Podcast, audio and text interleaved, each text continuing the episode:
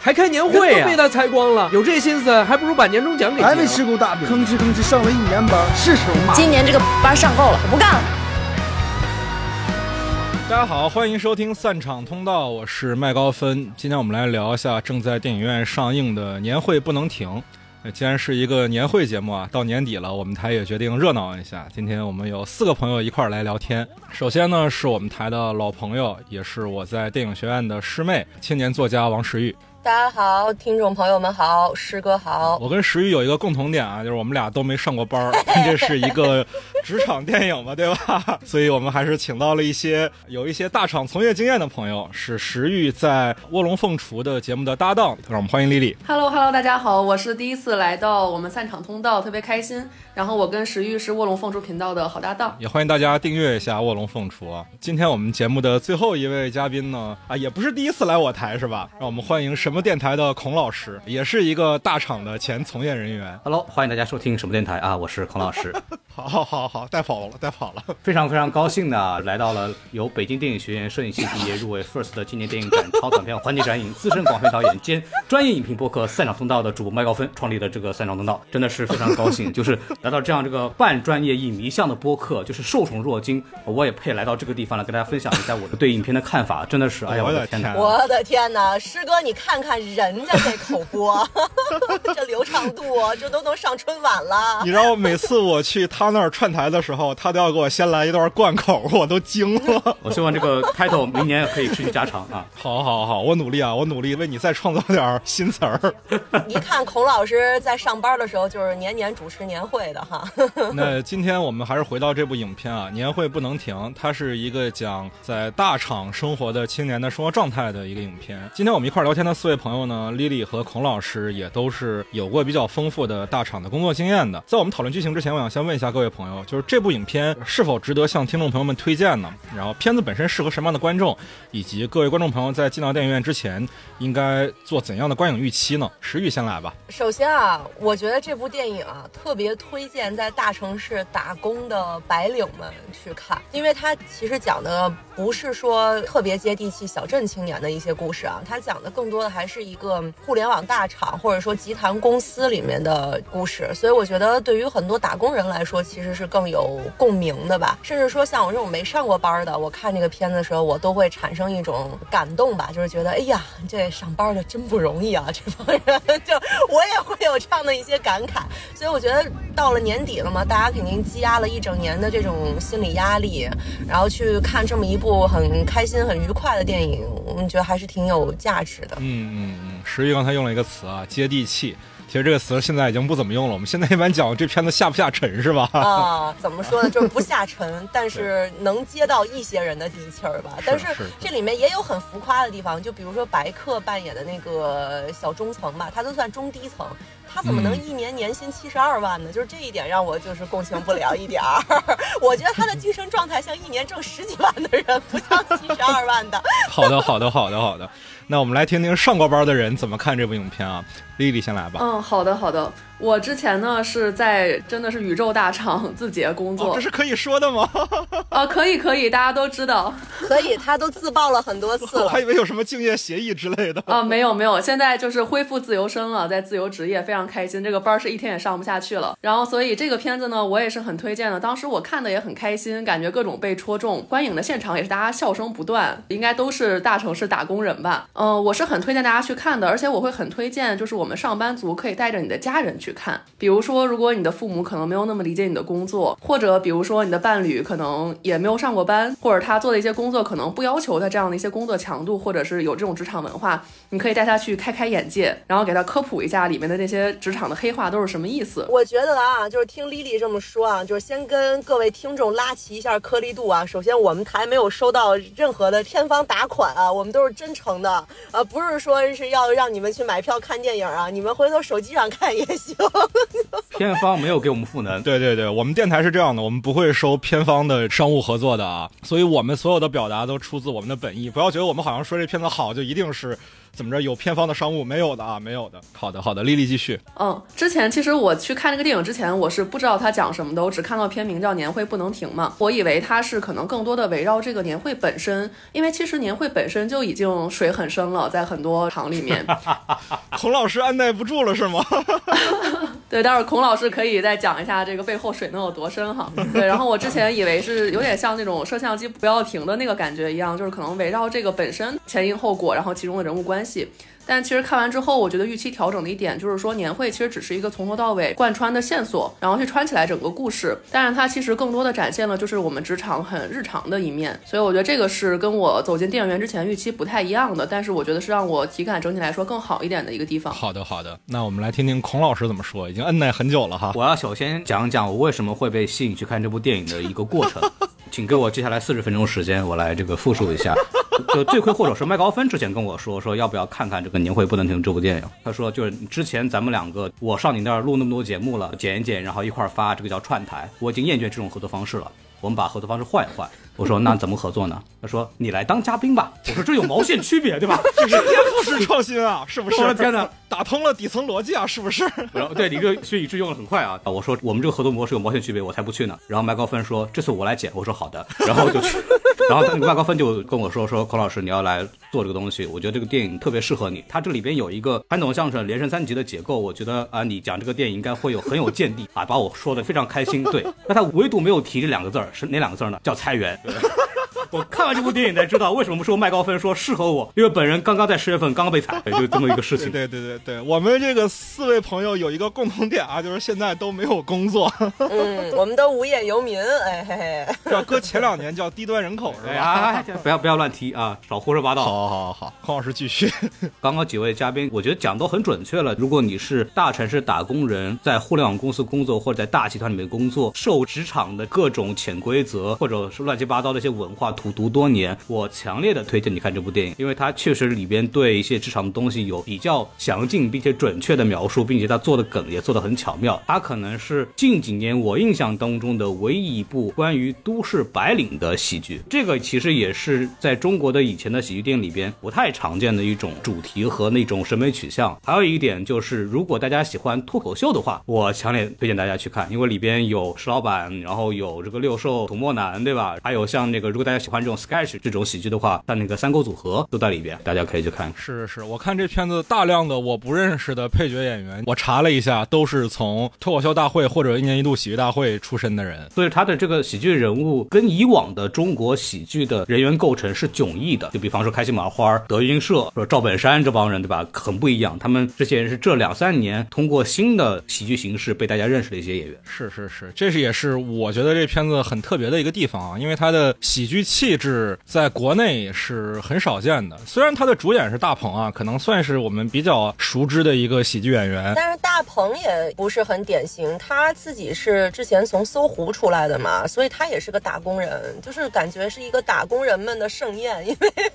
那些搞脱口秀的以前也是上班的，所以我觉得他们应该会演起来很有共鸣吧。是是是是是，之前大鹏的工作内容跟孔老师还是有重合的，是吧？对，都是做编辑，是吧？大鹏是搜狐的音乐。编辑出身嘛，嗯，是是，我自己对这个片子其实也是推荐大家去看的啊。我有一个不太一样的视角，是这个片子算是我觉得这几年比较少见的一个非常典型的贺岁喜剧，就是有质量的啊。其实从元旦到春节的这一两个月的时间，其实都算是广义的贺岁档。一般情况下，大家指的贺岁喜剧往往是在春节上映的。这片子虽然挑的是元旦档期啊，但是它是确实是非常非常典型的一个贺岁喜剧。贺岁喜剧的特点可能包括人多，包括热闹，包。括有一个大团圆的结局，还有跳舞，对对对对，以及他一定要跟大多数人产生共鸣。其实这几年我们还是能在春节档看到很多喜剧的，但是兼具以上这些特点的喜剧其实是比较少的。更不要说如果你还有质量要求的话，这样作品就更少了。这时候我是不是又要骂一下陈思诚啊？是不是 每期节目都骂，是不是不太好？没事儿没事儿，我爱听，就喜欢听你们骂他。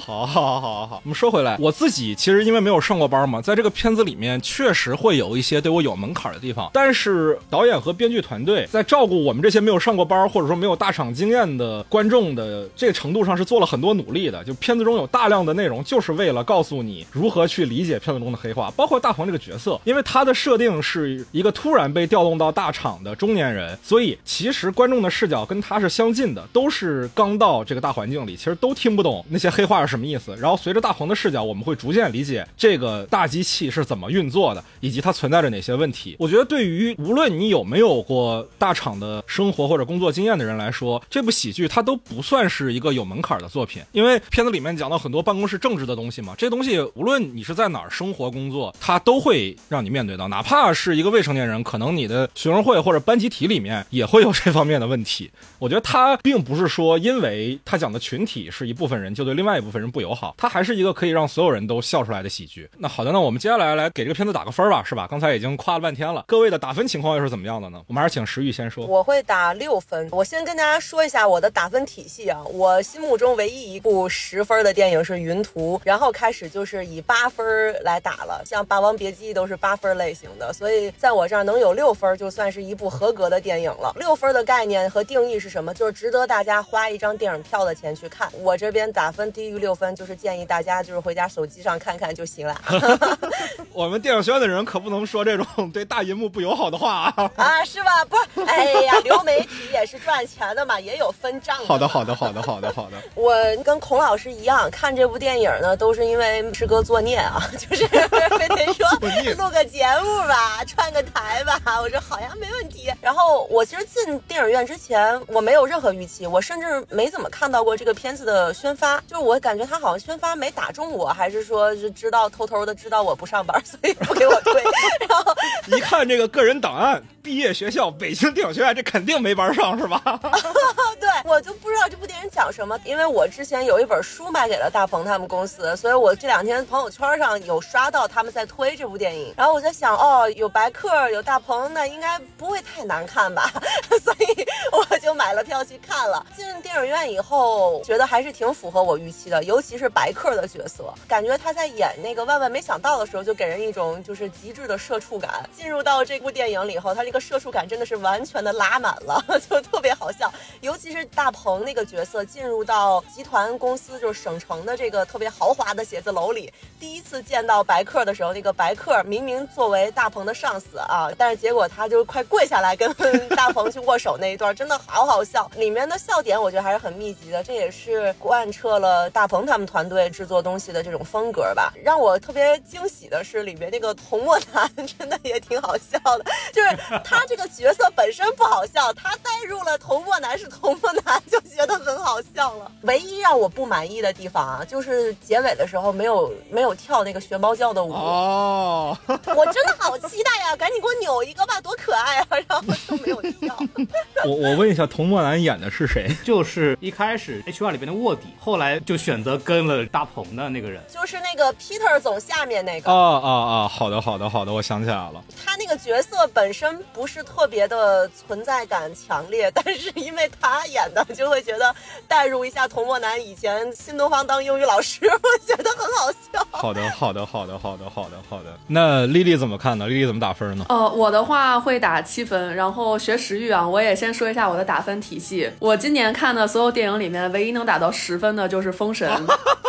完了完了完了！只有 帅哥的胸肌和腹肌能让我打到十分。侯老师可是特别讨厌《封神》的呀，我怎么把这茬忘了？没事，再来打一架吧。打架环节我们留到线下吧。嗯，对，好的好的，嗯，可以观摩一下孔老师的胸肌和腹肌，我再决定如何调整我的评价。对我，我其实也是觉得，就是打到六分，其实代表这个电影还是值得看，而且让人看的还比较愉快的。然后我打到七分的原因，就像也像前面发言我说的，整体其实挺戳中我们这个人群的这种体验和心理状态的，所以我觉得整场观影的效果都非常好，大家频频爆发笑声这种。但是我扣掉的三分是在在于最后的四分之一部分吧，我觉得也不做过多的剧透了。但我觉得确实它作为一个这种贺岁档的电影，它必须要做到一个最后完美的、非常感人的一个结局。所以我觉得很多东西有点太假、太煽情，然后我觉得其实是冲淡了很多前面的那种快乐的，让我觉得真的有必要这样吗？其实之前那种挺扎人的感觉还挺好的。其实很多东西呃在里面理想化的有点过度。嗯嗯嗯。待会儿我们可以继续展开讨论它的结局有哪些问题。好，我们来听一听孔老师的看法啊，我对这个影片的看法，不是对《封神》的看法。那我还是入乡随俗一下，介绍一下我的打分标准啊。以二零二三年的电影的维度来看，我的这个满分电影是《宇宙探索编辑部》啊，我还以为是长津湖，哎，不是 那都是哪年的事儿了？刻板印象了，刻板印象了。我今年唯一一部看睡着的就是编辑部。完了完了，打起来了！这真是不打不行了。对，我的零分电影是《志愿军：雄兵出击》。我靠，你这真不想这期节目播呀！我的天，我还能不能说话了？我感觉好危险这个地方。对，没事，孔老师说。我的三分电影是《封神》，然后这部年会不能停呢，本人愿意给他八点五分的成绩。哇哦，相当的高了。对，因为首先它是一部结构非常的严谨，甚至是比较精巧的一部类型喜剧作品。熟悉什么电台的听众朋友们知道，我们对喜剧片是有高标准严要求的，然后我们对结构工整的商业类型片。是偏爱，不吝惜打出很高的评价的，认为我觉得好的喜剧片应该得到观众的支持。然后一点五分扣到，就跟之前的老师说的是一样的，它的后半部分可能就是丧失了传统相声的加持吧。它的这个 处理一些危机的方式显得还是比较的梦幻和草率，包括它要适应年底的这个快乐的环境嘛。如果你是抱着去看一个深入批判职场黑暗的这样的一个观众来去看的话，你会觉得后面的解决方式过于的草率了。你的观影预期呢？就是被我忽悠去的，所以也没啥预期是吗？嗯。有预期的，我当时在映后还说来着，我一看是大鹏和这个白客，然后我在想这电影能好哪去，对吧？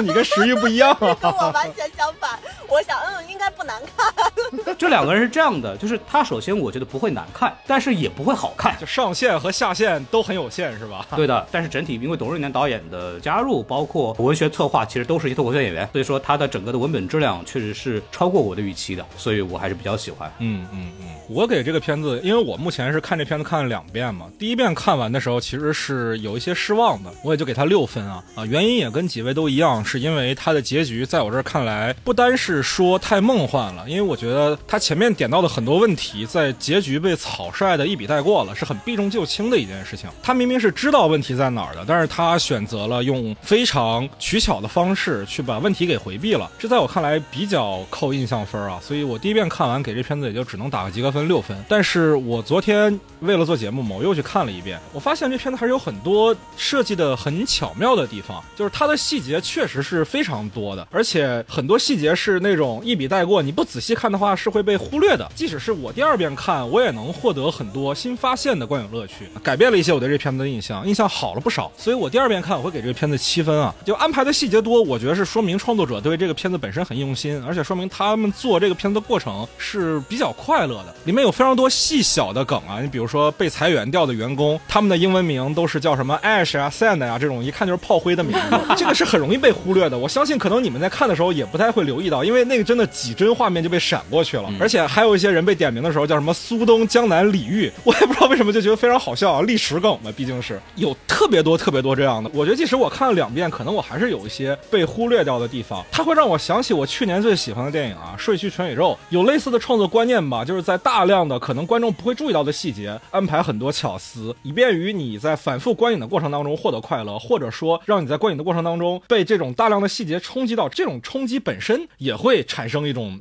奇异的观影快感，在我这儿叫极反主义式的观影体验，我很喜欢这样的片子，所以第二遍我会对它的打分稍微的宽容一些，我能更容忍它存在那些问题。而且后来我一想，结局过于理想化的这个事儿本身其实不是创作者的责任，是说我们这大环境也好，还是说我们的观众的观影习惯也好，你都不允许去把这个问题的解决方式放到大荧幕上。不是说电影不能解决这样的问题，我们能在一些拉美国家电影，或者说好莱坞欧洲的电影，欧美国家，对对对对对，我们。能看到这样的比较激进的解决方式啊。但是放到大陆，我是觉得这个我们也不能期待更多了。实话实说，对，因为这个电影它是不能触及到真正的问题的嘛。之前我们在这个观影会上也在聊，就是说啊，有些人说为什么这个电影没有提到卷的根源是什么？我说那播不了，这个过不了审。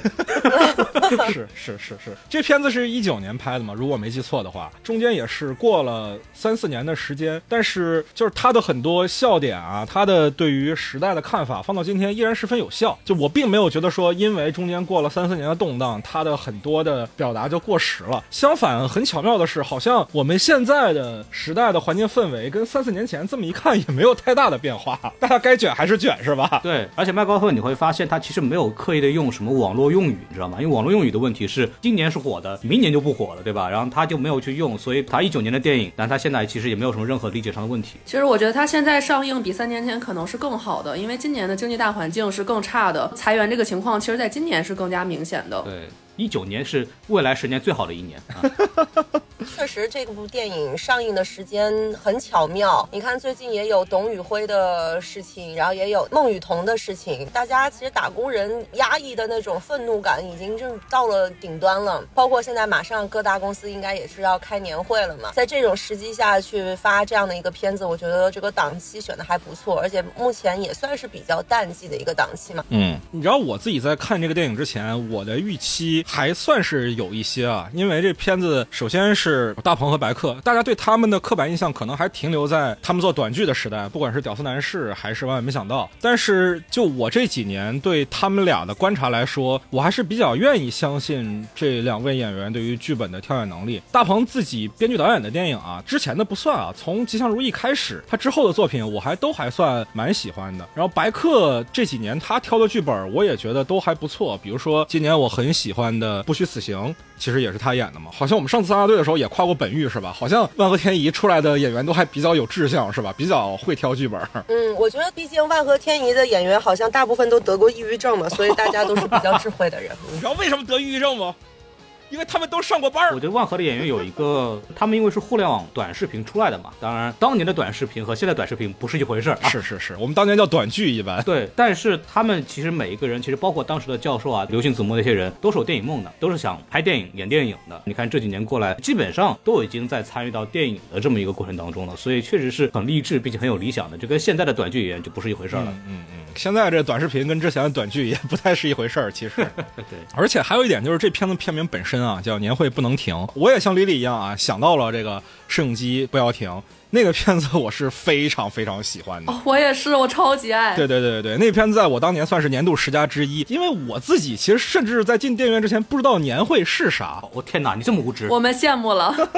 我本来以为年会是说就是年底了工作汇报之类的那，叫年终总结，谢谢。哦哦，好的好的好的，对不起对不起对不起。但我的想法，因为《摄影机不要停》这个片子本身它是很典型的日式喜剧嘛，导演本人也是受到三谷幸喜的影响很深，我也很期待说能在国内看到一部有三股幸喜风格的喜剧啊。这部影片虽然说啊，它其实跟《摄影机不要停》只是在片名上有所暗合，在内容上其实没什么关系啊。但我觉得它满足了我的一个期待，就是其实还挺三谷幸喜的。我是非常非常喜欢三谷幸喜的人，大家可以听我们之前校之大学的节目，我对三谷幸喜的那套喜剧逻辑是非常非常欣赏的。所以这部影片在这个层面上也满足了一些我的观影期待。我确实还是相对而言比较喜欢这个作品。那接下来的环节啊，我们来聊一聊这片子让我们印象最深的地方吧。我们还是请石宇先说。就印象最深的，那应该是有两点吧，一个就是大鹏他们在工厂里的那一段，做个锤子是吧？不不是那个做个锤子，是再往前，就是他还在工厂里的第一场年会开篇的那一段，那种喜庆和热闹的气氛吧，让我觉得挺感动的。就是因为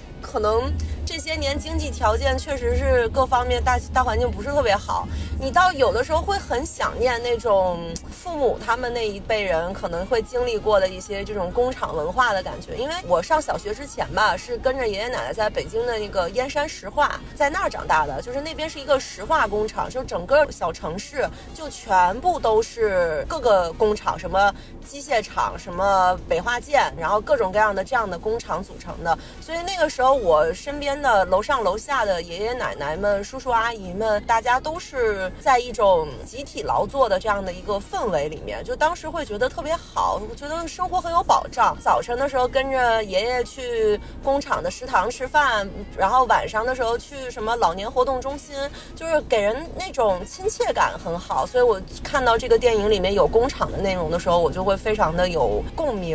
他也能看到我小时候曾经待过的一个非常辉煌的，有有一大堆大学生和科学家们一起生活的这么一个北京郊区的这么一个小城镇。这些人又逐渐的离开了那里，然后工厂全部关闭，也能体会到时代的一种变迁。然后这个是我印象特别深的一点，也是我一上来对这电影有好感的一点。对这片子里面工厂的这一段啊，其实让我印象也是比较深的。我觉得这个事儿很奇怪啊，就是今年好像去怀念大的工厂时代的，或者说国营厂时代的这种作品还比较多。当然，这确实是一个巧合啊，因为这片子毕竟是一九年拍的，它的一开始的预期肯定不是在今年放。但你像。今年年中很火的《漫长的季节》，其实也是一种对国营厂时代的怀念啊。而且这个片子里面关于现在的这个大厂啊，可能跟国营厂不是一个概念，因为它毕竟是一个大的集团嘛，其实是公司制的。这个现在这个大的集团存在的问题，片子提出的解决方式其实是国营厂的思维方式。片子里面最后 Jeffrey 他们那帮人找到大鹏的时候，给他提出了一个和解条件。大鹏拒绝的时候说的那句话就是：“厂子是我一辈子的骄傲和青春。”这个观点本身。是一个特别国营厂时代的观点，而且在闪回到九八年的段落的时候，我们也能明确的听到像下岗这样的词。这个词在当下好像已经比较少被提到了，现在一般叫退休是吧？裁员现在叫裁员。那个时代的下岗是真正的说是拿一笔钱，然后你离开，和现在裁员比较像。但是那个时候的下岗是你主动提出，这个就我我就比较了解了，因为当时认识了很多叔叔阿姨，都是以这样的方式离开了烟化嘛。然后他们就是说，我现在要下海做生意，因为九十年代末两千年初嘛，市场经济很好，工厂呢又发的工资特别低嘛，因为烟化那边和北京城中心的工资能差出一倍。他们当时的想法就是，那我领一笔钱我走，正好厂里效益也不好，就要降本增效嘛，要把大家都开掉嘛。然后他们就选择了下岗。这个下岗是指的是一种更多的像是一种主动性的裁员，但是也能拿到补偿。那我觉得这个是石玉在北京的一个幸存者偏差了啊。对啊，东北是不是好像一分钱都没有？我听说是。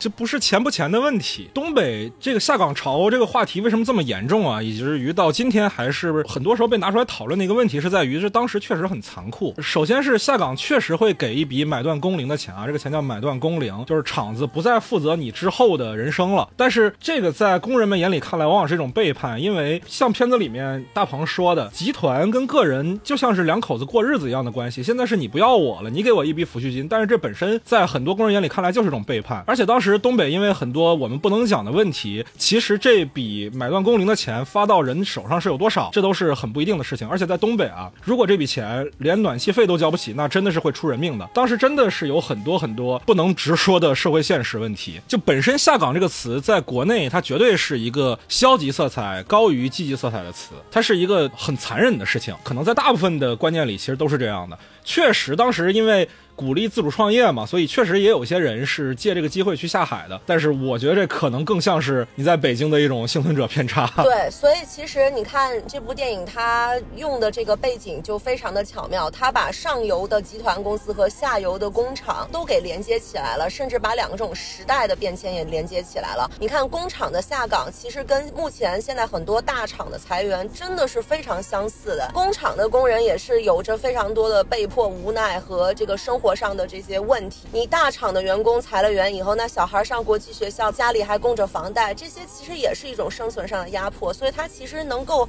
形成一种互文和呼应，所以我觉得这个也是编剧在选择切入点的时候选择的比较巧妙的一个地方，就是打通了国营厂和现在的集团的底层逻辑，是吧？用这片子话来说，说实话就是这样，因为都是一样的，就是让你走人嘛。对，裁员跟下岗其实就是一件事儿，国营。企业也是商业机构嘛，在这个商业机构的发展遇到瓶颈或者它的发展方向发生变化的时候，然后把那些不需要的员工进行补偿式的辞退。按照这个马云的话，就是为社会输送人才嘛。啊对，其实是一件事情，只不过就对象的不一样而已。对对对对对，好，诗意讲讲你的第二个印象比较深的地方吧。我想再讲的另外一个事儿，就是大鹏到了电影比较靠后的那部分，我印象比较深的其实是一个不太好的印象，就是他们唱歌，年会上用一首歌来去宣泄自己的怒火，然后剪了个鬼畜视频来曝光所有的黑幕，就是这里我觉得非常草率。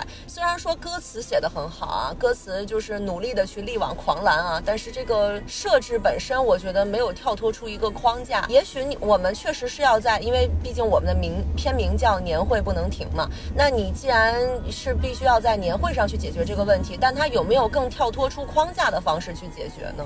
就是我之前其实看过一个韩剧，那个韩剧叫做《我的老板每天死一次》。这个片名，听着就很励志啊！好劲哦就，我的老板每天死一次，然后 听着好像是一个挺网文的一个韩剧，但是它里面其实讲的也是，它是一个食品公司嘛，就是讲的是一个食品集团公司和它底下的那些连锁店，就炸鸡连锁店，这些连锁店之间的各种各样的这种利益纷争和关系，它和这里面是有非常多相似的点的。它也在讲一种公司对于员工和对于这种加盟店店长的这种结构性的一种压迫，但是它这里面最终大家其实是有一种颠覆的，就是到了结结尾的时候，我们是洗牌重新来，而不是说像现在这样就是告老师，因为现在的一个结局就是说我告到集团大领导头上，这个东西其实我觉得对于很多打工人的这种宣泄来说是不够的，是不满足的。我相信世界上没有任何一个打工人他的终极目标是把自己的加一告老师告状到加二去，就这这个就太 low 了，就是大家肯定想想的办法是我把加一加二全部都干掉，我开一家公司超越字节，超越 B 站，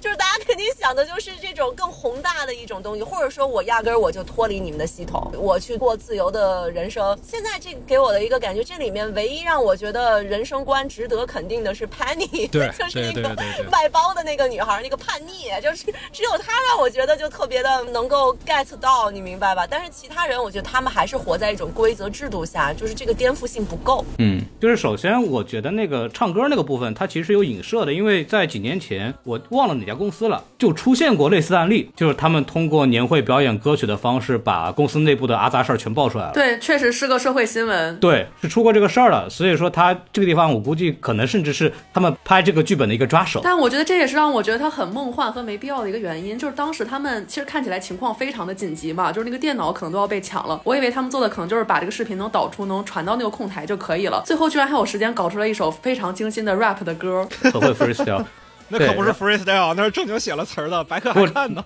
那这么快能写出来接近于 freestyle 了，你知道吗？所以所以说，我是觉得那个部分其实处理的还可以。然后还有一个点就是刚刚精神状态好像 Penny 那个是比较得人心的，但是其实我觉得剧本上比较好的地方是。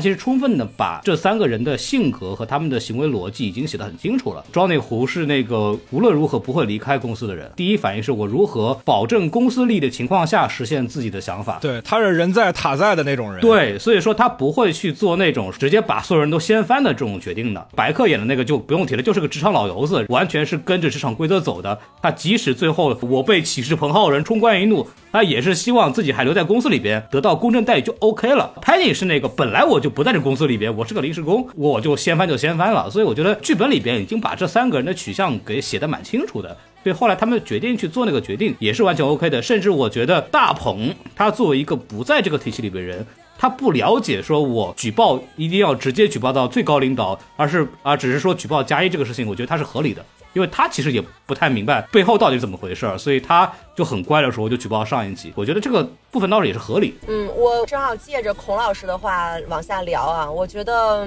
白客这个角色吧，让我觉得他前半部分都很合理，我觉得都很喜欢，都很好笑，但是他的这个转变太突然了，感觉就是念了首古诗，然后他就转了。当然前面也有一些铺垫，比如说他对于这个整个企业的洞察呀，包括他被这个企业层层压着的这种感受，他这种喘不过气儿的感受，我觉得是有，但是就是感觉他这一瞬间的转变太找不到一个明显的情节抓手。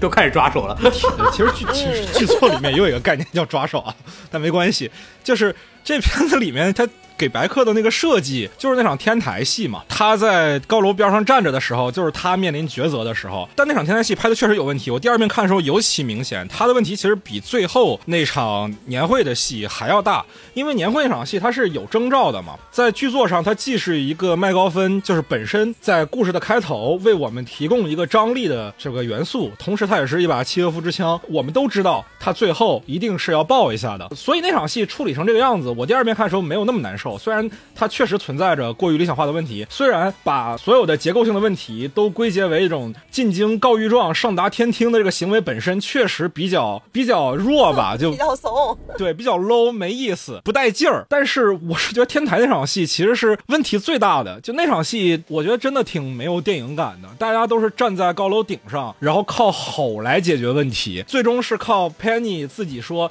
我这也算理想主义吗？我只想要最基本的东西，大家只要诚实一点就好。”这真的在剧作上我是不信服的。而且那个那场戏还有一些特别刻意的导演上的技巧，虽然说这种技巧确实能让最基本的观众也看出来，但是确实太 low 了。就是他们仨在争吵的时候。天上是阴云密布的，然后等到大鹏把白客从楼的边缘拉回来的时候，突然就出太阳了。我的天，就是太刻意了。对，这就是剧作不够，导演来凑那种感觉。就是这一场戏，可能估计编剧也想不出什么更好的招了。那导演说：“那把它放到天台上来 来拍吧。” 就是给我这样的一种感受啊。哦，对，这也是我前面说到，就让我觉得有必要这样吗的那个我最不喜欢的那一场戏。就我觉得白客那个角色，他确实要养家，他带着婚戒，他有家人，但是为一份工作上天台，然后这样可能会危及到自己的生命，这我觉得是我完全没法接受的一个情节，就是实在是太不合理了。对对对对对，这片子其实有很多过于抓马的地方啊，比如说刚才丽其实也提了，说抢电脑这个事情，可能你当时看的时候都会觉得有必要这样吗？但是咋说呢？我作为一个经验丰富的贺岁片观众啊，在看到大鹏说。现在这电脑比我们仨命都贵的时候，我就知道一定有人来抢电脑了，这是一定的，太明显了，太明显了。这个片子所有地方都做的其实特别明显，就生怕观众没有这个感觉。而且啊，就我们之前做二一年贺岁档的节目的时候，聊过一个圈子叫《人潮汹涌》，里面我的嘉宾菊哥其实提过一句话，就是在中国的观影环境下，无论你是什么样的喜剧，最后都要通过一场大群殴来把观众的观影乐趣给满足。这个你真的要让我怎么解释的话，就像是给包饺子，对，包饺子，类似春晚包饺子，老百姓就爱看这个，所以他无论如何一定得有这场群殴戏，所以因此我也不会对这个情节要求太严格啊。还有就是年会嘛，就是最后通过唱歌来解决问题啊。一方面，这个确实作为它的类型定位上需要一个。这样的设计，另外一方面，我觉得靠音乐来解决问题这个事儿本身特别的大鹏。虽然这个片子他不是导演啊，当然是董润年。待会儿我们可能也会聊到他的个人风格啊。我觉得他虽然只有两部长片，但是个人风格转变确实是非常非常大，在两个类型上都还算处理的比较游刃有余，比较难想象说他是一个新导演的，这个还挺厉害的啊。但是呢，就是靠音乐解决问题本身是一个特别特别大鹏的事儿。他本人是一个很理想主义的人，而且早年是做音乐编辑的嘛。是一个很有音乐情怀的人。他最早是做那个选秀歌手，想有一个音乐流行歌手的梦，然后参加选秀节目，后来被就是一些就是现在我们熟知的这个音乐人。给骂了一顿，然后 回去当编辑了。丁太升是吗？啊，不是丁太升，那个时候好像是高晓松还是汪峰，我忘了。哦，所以他在这里面调侃汪峰是吗？对，因为他当年就是也是像很多的那种地铁歌手一样，就是有一种万一我出名的那种感觉，所以才来北漂的。后来就是没有办法成为歌手，才当的编辑。对啊，所以叛逆最后的结局其实是对大鹏早年经历的一个致敬，是吗？有可能哦，有可能哦。啊，那也合理，那也合理。而且就刚刚你说的那个最后的所谓大乱斗的这个这个结局，我之前我记得在受益人里边也有这个问题，就是他在最后需要一个情绪释放，然后那个情绪释放如果一旦没有办法去编的话，只能通过这种方式来去编。当时申奥导演受益人编不下去了嘛，然后就问到宁浩，宁浩就说文戏武拍，然后 说明这个是一个常见手法。对对对对，这确实是啊，而且就你提到受益人这一点，我觉得也很有意思啊。就我为什么觉得这片子导演上确实还做了比较多的功夫呢？就是就是刚才石玉说到片子最后那个鬼畜视频。频嘛。我觉得这个点虽然说啊，我们有一些就是过于夸张的地方，就是你很难想象他们时间都已经紧成那样了，还做了一鬼畜。呃，这个不难做的，就是我特别喜欢这个地方的原因就在于，就是我特别害怕他给我做出一个非常牛逼的鬼畜视频，因为那个东西要做好几天的。因为我碰巧很了解鬼畜这个东西怎么做的，就是他这个东西确实是在极限时间里面能够做出来的一种视频鬼畜，我还觉得挺好的，就没有故意给我搞一个什么很复杂、很牛的鬼畜的，我觉得挺不错的。嗯，是是是，我觉得这段也还可可以，就是导演在这个情节上，他是想方设法的照顾了观众的审美趣味，而且你刚刚提到受益人，受益人特别让我欣赏的一个点嘛，就是因为在那个片子里面，大鹏演的也是一个有灰度的角色，他做了很多错的事情，而最后一定人物是要跟自己内心的阴暗面做和解的。受益人里面，我特别怕的就是他会跟柳爷用口述的方式把整个事儿再说一遍，或者用纯粹的蒙太奇的方式说一遍，那我觉得就太无聊了。导演纯粹是摆烂式的方式，但是受益人选择了一个非常巧的抓手啊，就是用了行车记录仪这一介质，所有的讲述都以行车记录仪里的素材来做一个过渡，而且那个车本身也是在片子里面的一个核心道具嘛，所以行车记录仪在那个地方出现特别的巧妙。这片子也是，我觉得他这个鬼畜视频起到的也是一样的功能，导演都是在这个地方花了巧思的，这种巧思特别的让我觉得舒服，因为真的是在考虑观众。如何把一个真相大白的戏拍得好看？侦探片的话，真相大白很好拍，你就让侦探说就好了，大家就爱看这个嘛。但是呢，一个喜剧电影是不能这么干的，这么干就会特别拖节奏。所以我觉得做一个鬼畜视频真的还挺巧妙的。而且在后来的明线名单上，我看到一个我特别喜欢的 B 站 UP 主啊，其实也是微博大 V 啊，叫神农士力架啊他本身就是做社会现实的混剪的嘛。我猜这段视频可能是他做的啊，我不确定这个事情，因为毕竟他在致谢名单里。我觉得这个还挺好玩的，而且他片头在做从九八年到一八年这二十年的一个蒙太奇的时候。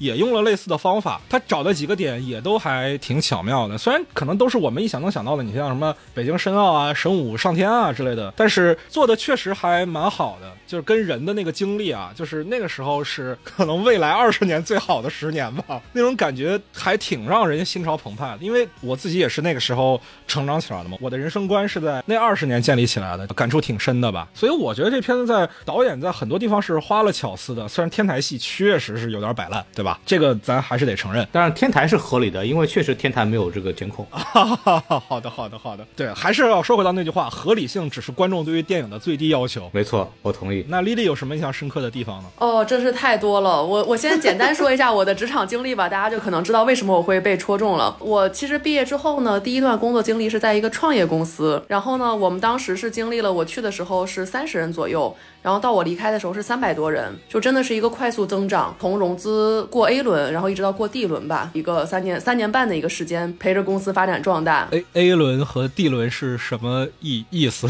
哇，师哥，你这不是没上过班，你这是没有任何商业常识。对不起，对不起。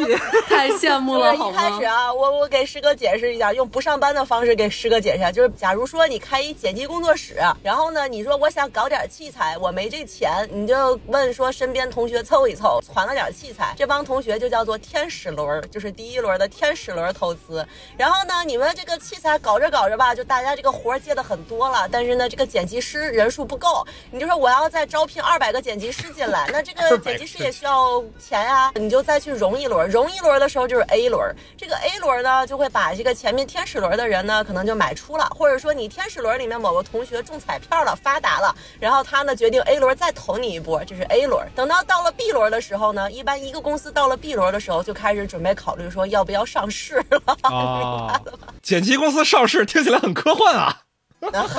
对，但这个石玉解释的非常好，就是这么个过程。嗯，就从很初期的一个状态到后面，就是已经是我们这个细分领域的头部。呃，然后这个公司是哪家我就不说了。然后最后离开的这个原因也是不能说的。反正呢，当时我也是毅然裸辞。后来呢，就决定去一个大平台，就是知名的地方去磨练一下。然后来到字节，我在字节呢是工作了两年多的时间。然后大家也知道，就是字节一年人间三年嘛，就是一般来说心脏和字节只能有一个跳动。所以呢，我就今年是真。真的感觉就是心脏快要跳不动了，所以呢又是毅然裸辞。所以我看这个电影呢，其实我觉得有三个方面都很戳中我，我觉得分别对应了我的第一段工作经历和第二段工作经历，以及整个我对于职场、对于上班打工这件事情的感受。我的第一个被戳中的点呢，就是因为我看到这个电影里面，他们从一开始就是一个厂子的人坐在一起过年会，特别开心，大家特别热闹，然后新的距离也是很近的，到后来变成一个这样的高楼大厦，一个大企业，各种职场文化也都滋生出来了。我其实就会想到当时我的第一段工作经历吧。当时我去公司报道的时候，我们真的就是在一个小黑屋里面，三十个人，大部分都是那种穿着拖鞋、穿个 T 恤的程序员。到后来，我们真的是在一个很 fancy 的这种办公楼里面，有两整层，整个气势都不一样了。但是确实是在这个三年半的过程里面，就看着这个公司的部门一点一点变多，层级一点一点一点变复杂。就是像我们当时最早的时候，可能大家真的就是坐在一起，直接给 CEO 提意见、说想想法，然后 CEO 直接就拍板决策，我们就这么干这么改。到后来我走之前，我要给 CEO 去做一个汇报，我需要先写十版 PPT 给我的加一看。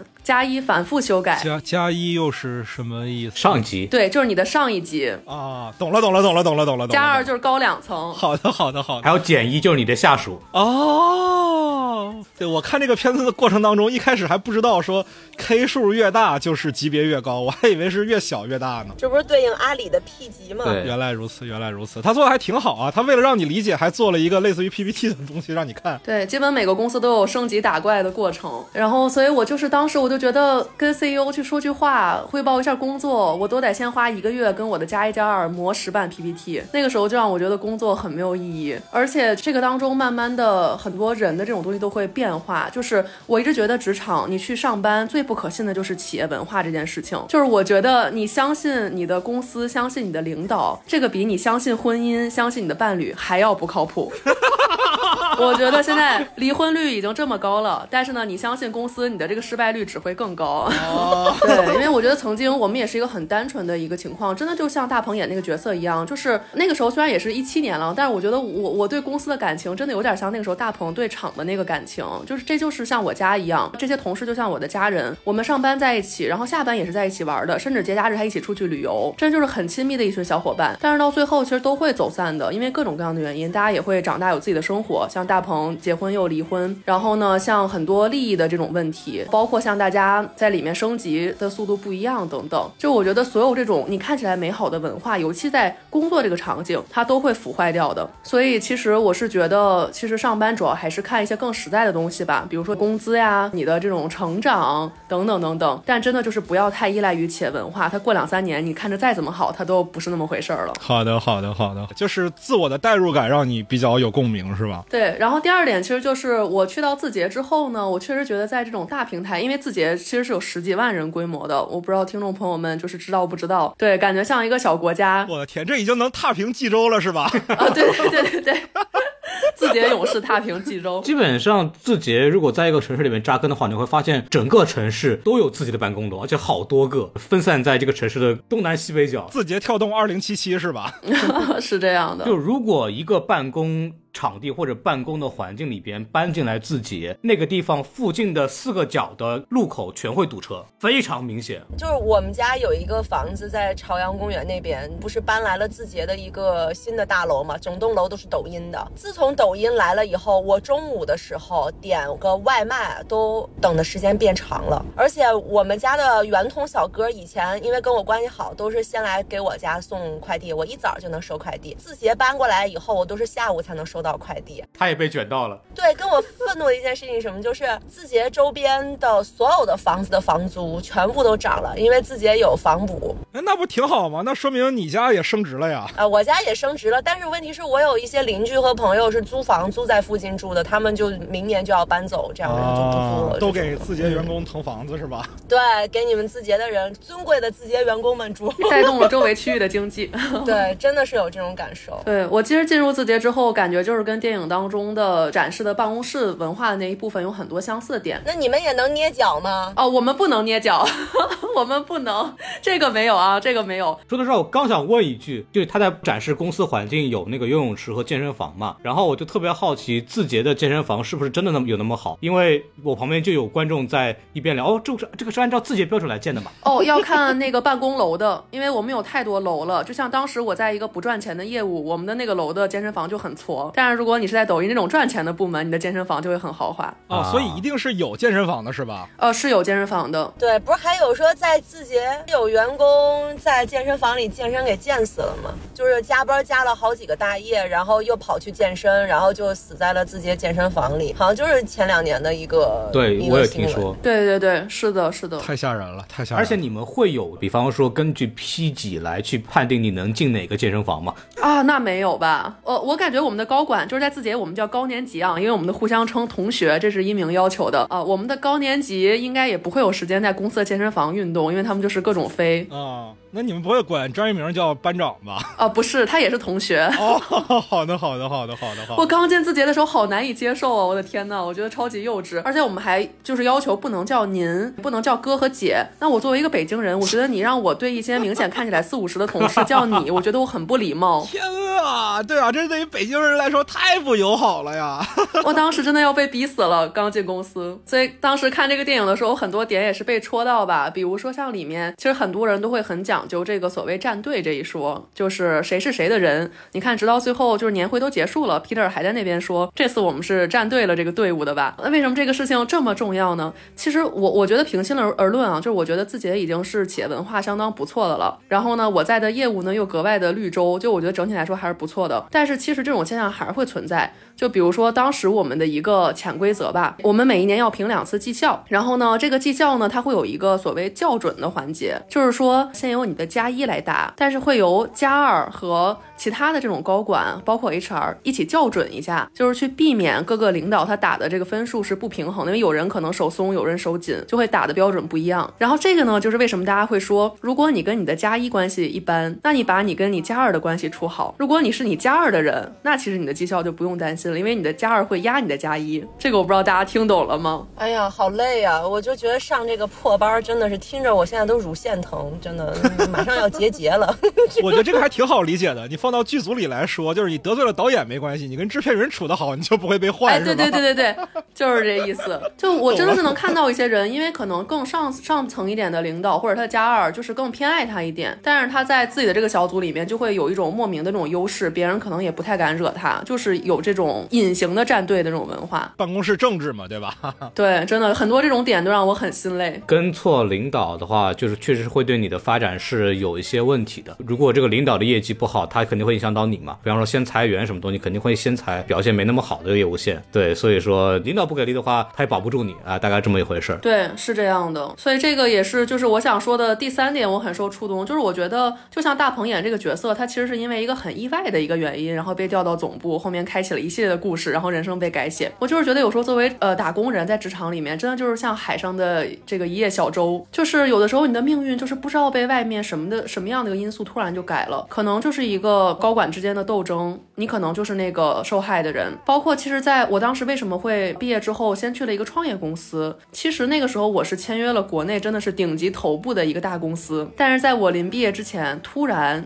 我的这个 offer 的岗位就被改动了，我们那个岗位在那一年几百号人就是被端了，就不再收了。我们突然架构调整，然后呢，你们就被变成别的岗了。我当时就是真的是觉得哇，是一块砖嘛，就是组织需要你往哪里搬，也是为什么后来我就没有入职那个大的平台，然后跑路到一个小的创业公司。我就觉得其实跟大鹏那种感受是一样，就是你都不知道你的命运在被什么莫名其妙的因素，可能就是某个高管之间的一些斗争，就莫名的就命运被改写了。对，它里边有条暗线嘛，就是实业的那个板块的那个副总，他们想把它搞下来，然后所以才做了这个这个财源广进的这个计划。对，但它其实会影响到无数人的饭碗。对，历史的一粒沙落到每个人头上就是一座山，是吧？是对，其实这个片子你仔细看一看，它还是挺符合目前当下的主流价值观的。你看，它讲的是占互联网金融的一波人要干掉实业嘛，但是其实现在国家很提倡的是能够给更多的人提供更多就业岗位的这种实体经济的这些实业嘛。我觉得这个从咱们大政策上来看，这个片子也算是比较符合潮流的。我个人也是这样看待的。我觉得其实目前很多互联网经济是过剩的，而且有很多工作都是 bullshit job，就是我觉得这个工作可能一个人就可以做了，但是他非要要一个 team 来做，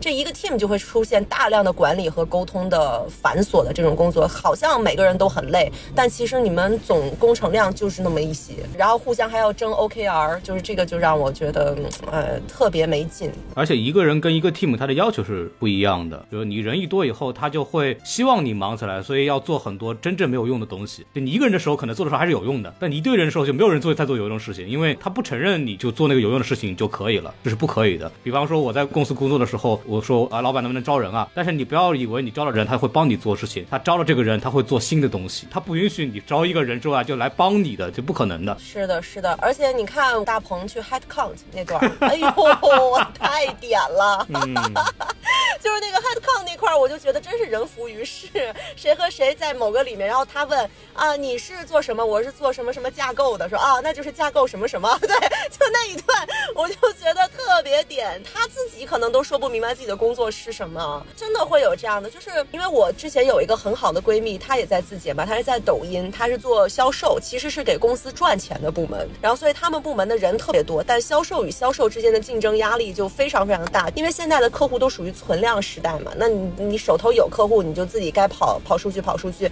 你手头没有客户，你很难再开发出新客户来，所以他当时刚进入到这个团队里面以后，压力极大，有一到两个月的时间，压根儿不知道自己在干嘛，他觉得每天就是去了，然后坐在工位上发呆，发呆到下午，然后他就回家了，他都不知道自己在干啥。是 是，而且片子里面其实也说了嘛，就是白客这个角色，他有一句话，其实在他的个人档案里和他后来在对话中也提到，说加班不是为了完成工作，加班是为了展现工作态度。我觉得这特别特别的典型，就是我不是为了做事儿，我是为了让别人看到我好像在做事儿。对，还有一个特别触动我的，就是那个在公司里边免费玩电脑多开心，我当年就是 这样的。哦，对对对对对，我会晚来晚走嘛，然后晚上一个人就在那公司里边就上网剪节目，对吧？就那种。原来什么电台都是这么来的呀！对啊，你以为呢？我听说很多大厂会把公司弄得特好，什么食堂啊、打车补贴呀、健身房啊、洗澡的呀、游泳的呀，就各种东西都弄得特好。他就是为了让你待在公司里，你就不要回家，你就在这待着吧，在哪儿待着不是待着，在公司待着也行。特别是因为互联网公司年轻人比较多，很多人可能还没有成家嘛，甚至还没有另一半，所以他也其实也没什么事儿，晚上你知道吗？就 就在里边待着，包括九点半打车，对我们公司也是一样的，就导致大家其实晚饭都不走的，就是等吃完晚饭晃半天到九点半了，好打车回家。可是这样就会很影响消费，你们不觉得吗？就是我们国家目前也是在提倡减少这种九九六的问题，要正常的去上班嘛，然后正常的下班。其实这也是因为你要是没有下班的时间，你怎么去消费呢？哎，这我不同意啊！我觉得我上班的时候花钱花的超级多，而且花的都是没用的钱。因为那个时候我上完一天班很累，我晚上就要打开淘宝呀、抖音啊什么的疯狂购物，然后我的很多钱都花在抖音商城了，就又上交给公司了。闭环了，李李与字节之间的闭环啊！我的天啊，天啊，这真是闭环了。真的，我现在裸辞了，我花的钱都少了。哎，大的公司里面真的会有那样的食堂吗？那为什么食欲家还点不到外卖了呢？我们的食堂是很好的，而且就是免费的，一天一日三餐，还有下午茶，还有各种零食。但是我觉得，因为毕竟大厂员工不缺钱，然后加上就是我们上班就是太烦了，有的时候还是想点外卖，就是它是一个心理的缓解。我觉得很多时候我们都不是一个真的是生理或者物质上实在的需求，是心理上面太受折磨了。哦，你看字节还挺好的，因为我之前是，其实现在也是长期服务腾讯嘛。每次去腾讯的时候，我看有一些工区他们的食堂还是要付一点钱的哦，就也不是完全免费的。对，字节现在完全免费是很很可贵的，说明我们的那个经济情况还可以。哎呦，字节那都把人当干电池使，人都不是一块砖了。我觉得在字节，人就像干电池，都没法充电，不是蓄电池，就是属于把你用光了就扔了。哦，我的一个比喻是这样的，就是我觉得我们就是被塞进字节这艘大火箭。箭的燃料，然后呢，我们就燃成炮灰，就被炸光了，就变成 ash 和 sand 了，是吗？对对对，就是变成 ash 了。然后字节这时候大火箭会被我们的燃烧就是往前推进那么一点点。就成为社会的摩擦力了嘛。对，好的好的，彭老师刚才想说啥？你司只提供十五块钱餐补是吧？对，只有一顿，这也太少了。对，特别惨。就是你们得自己点外卖是吗？对，而且我可以理解为什么有食堂不吃，你食堂再好，你也会觉得不想吃的，对这个倒是蛮正常的。嗯嗯嗯，我对相声现在在在上班嘛，就我也不说他工作岗位是啥，反正就挺闲的，以至于他在入职这几个月的期间里，把《火影忍者》都看完了。我觉得这是一件特别夸张的事 那是。真挺闲的。好的，那孔老师有什么让你印象比较深刻的地方吗？啊，先聊聊一个非常有意思的承上启下的部分，互联网黑化，啊，对对对对对对对，反正我在电影院里，我跟大鹏一样懵啊，根本听不懂他们在说啥。对，然后这里边有一个小段儿吧，高浓度的汇集了一下这个黑话。原台词儿我专门记了一下，它是三段话。第一段话叫我们要拉起水位，把规则通晒一下。第二段话是要记得线上线下互为补充。然后第三段话叫找好抓手，打通底层逻辑，为未来实现颠覆式创新打好基础。啊，这是那俩女员工互相聊天的时候说的吧？对对对，这就是大鹏进到公司的时候，然后自己不知道干啥，听到旁边的人说话的时候说的内容吗？对，最后一句话不是不也被大鹏后来用到蒙那个孔连顺那个台词儿吗？啊啊哦，那是孔连顺啊，我还没认出来。对，那是孔连顺。然后听这个节目的人，很多人其实不是我们这个工作环境里的，包括像这个麦高芬，对吧？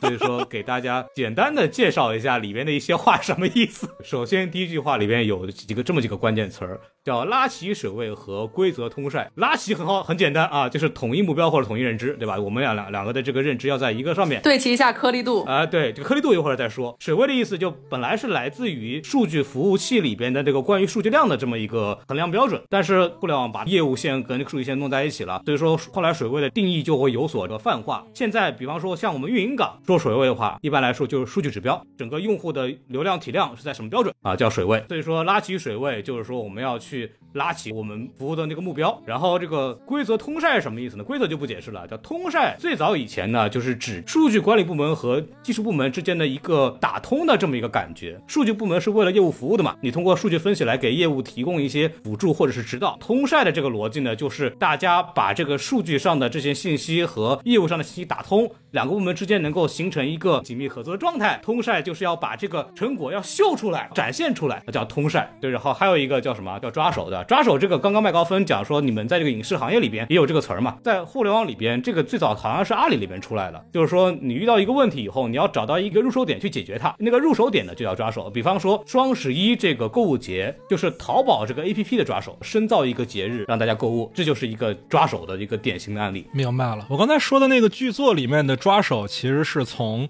英文的 hook，就是钩子来的。啊，其实意思也是一个意思，就是在剧作上创造一个点，然后可以在这个点上用力，可以去在这个点上制造冲突，就是抓手的意思嘛。呃，药引子嘛。对对对对对对对，类似这种。然后那个颗粒度啊，这个也是这个本片的名台词，我估计会成为今年年末的一个流行语，对吧？拉起颗粒度。呃，颗粒度这个东西呢，它其实代表了一个数据或者信息的一个清晰的程度或者细致程度。对，像素啊，对对对对对对对对对，我一开始还以为是从摄影方面来的，因为我们讲 胶片可能会讲颗粒感什胶么片颗粒，度是吧？啊 底，片越大，这个颗粒度就越细。呃，举个例子，从数据角度来讲的话，如果你是以周为单位，就比以年为单位颗粒度更细。哦，就拉起颗粒度，我们这个更新名次，对吧？麦高芬是两个月一期，什么电台是两天一期，对吧？我们的颗粒度就是不一样的。也没有那么惨。对，所以我们通过串台的方式来去拉起颗粒度嘛。哦，懂了懂了懂了。像那个还有一种，比方说用户画像，比方说这个散场通道的这个用户画像，男女比例、年龄、看片的消费喜好，有很多的维度来去衡量这一个人的形象。那么肯定是维度越多，就是颗粒度越细。所以什么叫拉起颗粒度呢？就是大家在汇报之前，我们要先要把数据和我们的这个数据目标给对齐，我们的这个衡量标准是什么？不要说你的很细，我的很粗，这样汇报的时候不就这个老板不叫问嘛？啊，所以串台就是一种拉齐颗粒度的手段，是吧？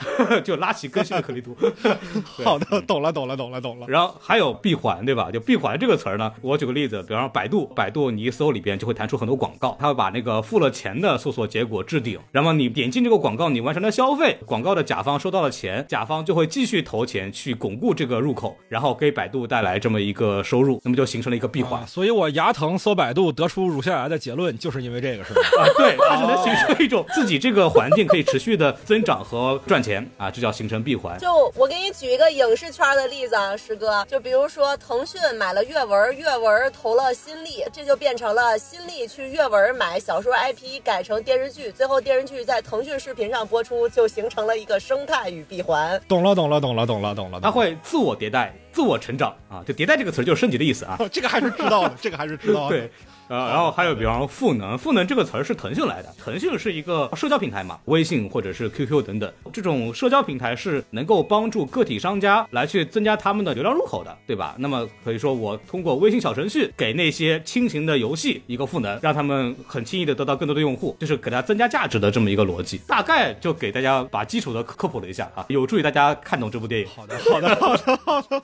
我三刷的时候注意一下啊，应该能听懂了。真的太强了，孔老师，居然每个黑话。是从哪个厂出来的都知道，我就查了一下，查了一下，呃，因为大家在互联网公司工作就会说到这些词儿，这个词儿在我们的工作当中是非常高频的出现的。我如果印象没错的话，应该是阿里先搞了这个风气，所以说你就能从互联网黑化的密度很容易的判断这位老板是从哪个公司来的。当然，他不是说完全没有道理，因为他有些词儿确实是很简单的能够去表达业务的这个逻辑，然后他又没有那么水嘛，让老板听的也爽，对吧？然后但是慢慢的，因为这种黑化泛滥，因为阿阿里的原因，阿里就。是很喜欢干这个事儿，然后因为阿里前几年的时候还是一个风口浪尖的引领性的大厂嘛，所以说就导致了各个互联网公司为了我们要成为阿里第二，对吧？我们就得学，什么都得学，就把这个黑话学过来了，然后导致大家的汇报里边、PPT 里边全这种破词儿，你知道吗？因为我的公司就是一个曾经是一个不出圈的一个小厂，这几年迅速的扩张，引来了很多其他大厂的人当老板。我们本来这些人是说人话的，然后就是因为这个老板或者因为扩大化的管理需要，慢慢的。就被逼着去用这种破话来去沟通，这也是很多人离开那个公司的原因，就觉得被官僚化了，很恶心。互联网黑化是互联网公司的一种官僚化的体现啊，我懂。所以大家可以推测一下，就孔老师今天没骂过的大厂，就是他就业过的大厂，是吧？对，然后就是可以援引一个脱口秀演员呼兰在那个节目里说过一个段子，说现在给这个嘉宾写稿子，那不叫写稿，那叫赋能。段子讲出来不好笑，那不叫不好笑，那叫延迟满足。门卫大爷掉头发，那不叫掉头发，那叫去中心化，就反正 大概是这么一些意思。对，就然后这是我想聊的一个点，所谓互联网黑化这个点。还有一个点，我又回溯到麦高芬当时骗我来看这个电影的一个 一个契机。电影人的骗怎么能叫骗呢？你们电影人不就是骗嘛？对吧？然后提到什么呢？就是他跟一个传统相声连升三级的关系。为什么呃麦高芬认为我会喜欢，并且我确实也很喜欢的一个原因，就是因为这个故事的前半段就是大鹏往上升职的那个过程，确实是一个刘宝瑞先生单口相声连升三级的一个故事情节，讲的是一个状况外的人，因为一系列的误会，成为了不是他本来应该待在这个地方的一个高层老板。通过不断的巧合，不断的误会，但是他背后又反映了产生这些巧合的一些现实原因，所以他显得就是很讽刺、很好笑，然后又有现实意义。对，《连升三级》里面有一个核心的关键词嘛，刘宝瑞其实在一开始就讲了，叫假势力。对，就哪怕你没有势力，你只要装作你有势力的样子，你就会得到这个势力本来能给你的待遇，甚至可能会更好。其实就是片子里面大家都不知道他是谁的人，所以他很有可能是大老板的人，所以他就有了假势力。嗯，简单的给大家介绍一下《连升三级》大概是什么样的结构，然后年会不能停是怎么对应的。这个给大家说一段单口相声啊，连升三级。好几年没有跟广大的听户朋友们见面了，麦高芬为了请我回来呀，买了一张单程票。我靠，刘先生千古，刘先生千古。开玩笑，开玩笑。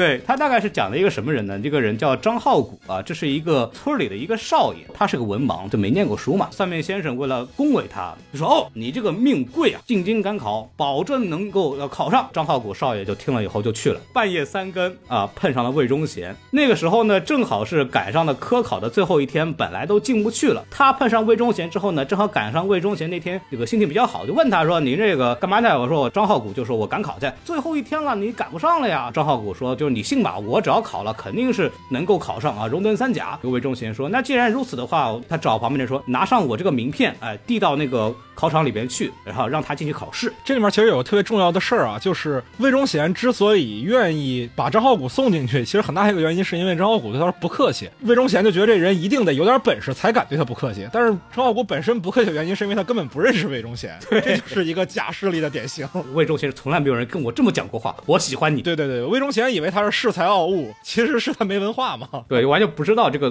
体系，所以说张浩古就是因为魏忠贤的这个名片进到里边考试，是这个考官看到魏忠贤的这个名片呢，以为他是魏忠贤的人，你说我是给他第几名呢？我是怎么给他出题目呢？然后两个考官就商量说，索性呢也别给他出题了，这样我出题你来写，就算作他写的，就让他用过去。在这个店里面是不是有一样的桥段？就是大鹏跟那个孙艺洲说，我是不是有份报告要交？然后那个孙艺洲说，那是交给我的呀，我来写，然后你来估摸，然后我就交上去，对吧？就是一模一样。您这样的身份还用自己写吗？是吧？对，就是这样子的。所以说张浩古在这个故事里边就考了第二，因为第一过于的这个明显了，说我们低调一点，考了个第二。这个部分就是第一层危机，就是他碰到了魏忠贤，并且魏忠贤无心的递名片，造成了他被两个主考官给照顾了。这个完了以后有第二层，就是他进入了翰林院。他这个进入翰林院怎么进的呢？就是因为他这个考中之后，两个考官说啊，你考上了，我们跟我们有关系啊，什么什么东西啊，也是看在这个魏千岁的这个事情上面。张浩古这个时候反应过来，哦，那。个人是这个九千岁，那我是不是应该去到这个魏忠贤那边去送个礼呀？啊，就买了一堆东西，因为他家里有钱，进到这个魏忠贤的家里边去。然后魏忠贤呢，因为本来说我只是看看说你有没有真本事，结果你真考上了，好像真的是一个人才啊。魏忠贤准备要去颠覆这个朝政，准备自己想当皇帝的，对，谋朝篡位嘛。对，所以说我得留下这个人才，还做了一个礼送出门的这么一个动作。结果一下子完了，旁边那些官员路过的发现，哇，什么人能被魏忠贤亲自送出门，对吧？所说那个后来考中之后给他。分配工作的时候说：“您这个大才进翰林院，进翰林院就是意味着你之后是有机会直接参与朝政的。然后这个人不认字儿，你进翰林院，你要理论上写文书什么东西，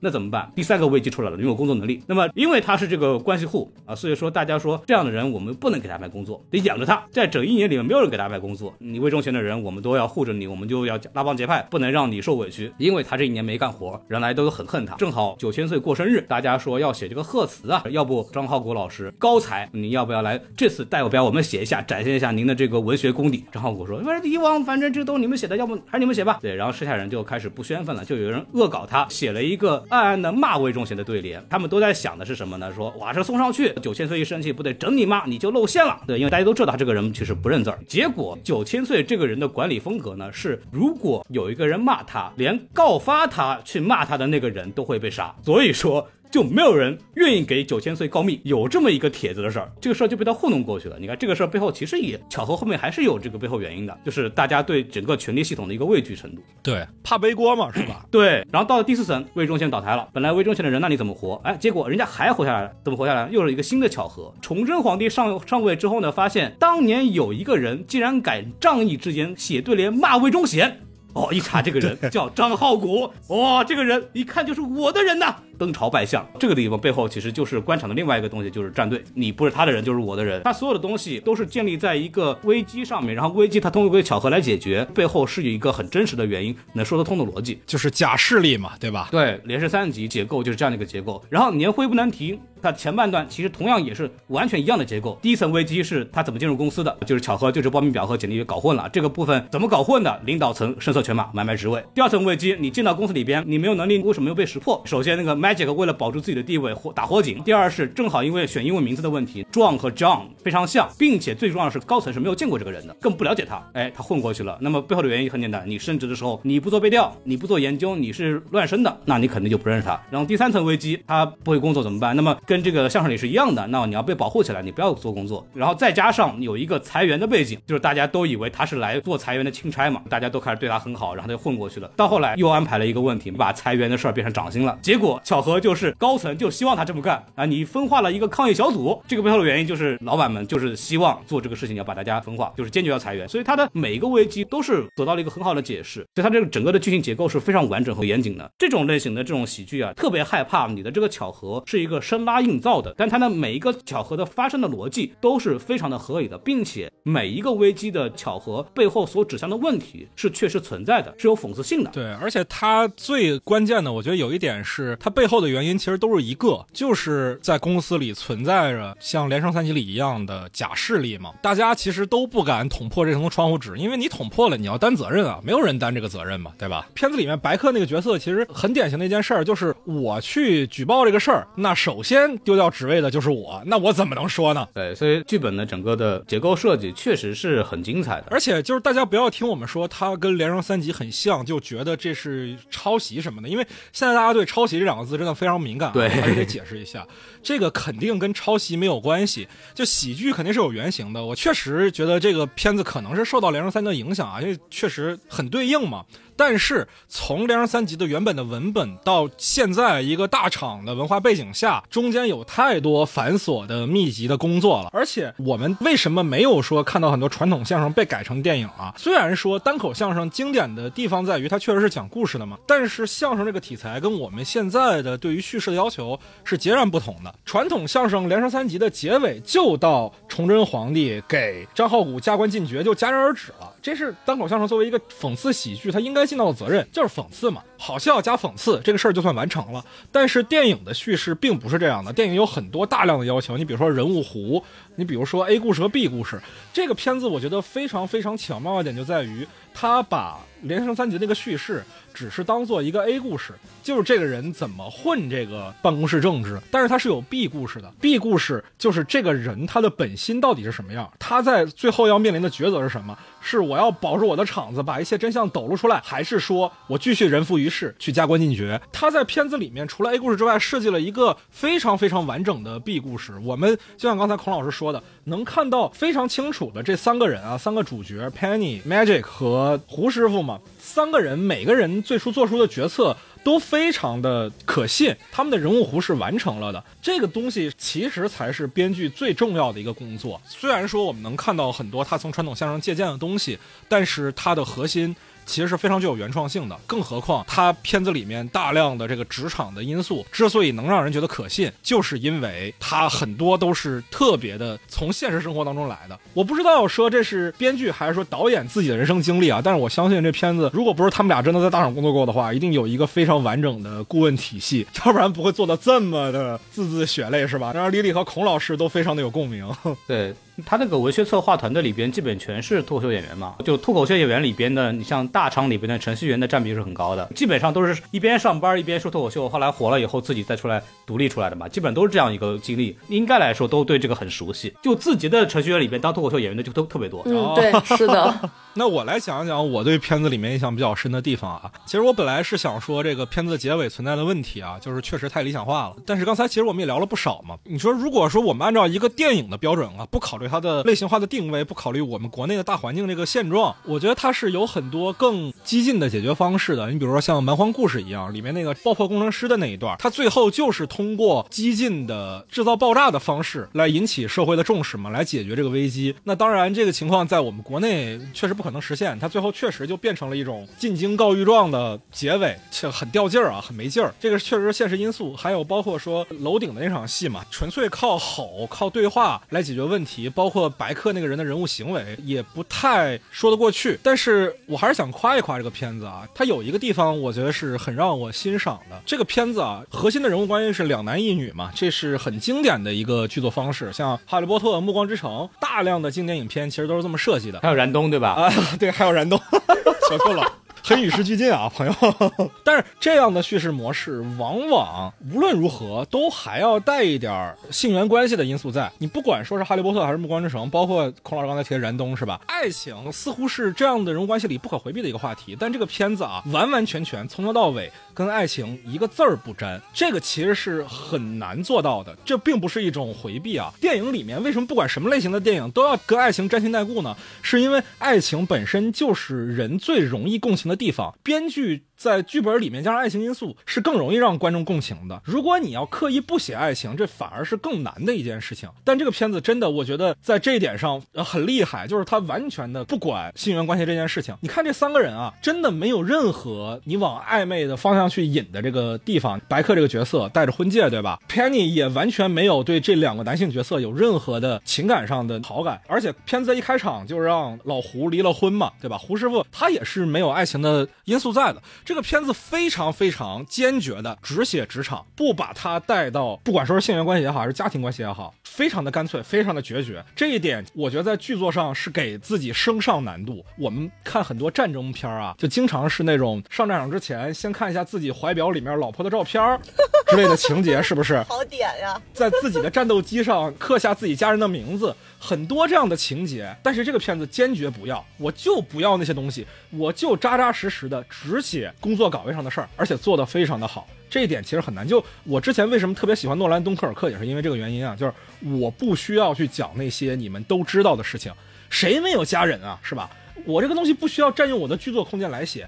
你自己观众能代入就行了，但是这种代入往往是需要编剧有更高的自信才敢去这么写的。这点我觉得在国内电影特别特别的难得，当然也是赶上了当下的一个风尚嘛。就是如果你写一个女性角色，总给她写点情感关系的话，确实有点不符合当下的叙事语境了。对，而且我觉得 Penny 这个角色其实挺符合真正的很多年轻职场女性的一些心态的，就是 没有人会愿意在职场里搞情爱故事的，看着自己的男同事都恨不得弄死。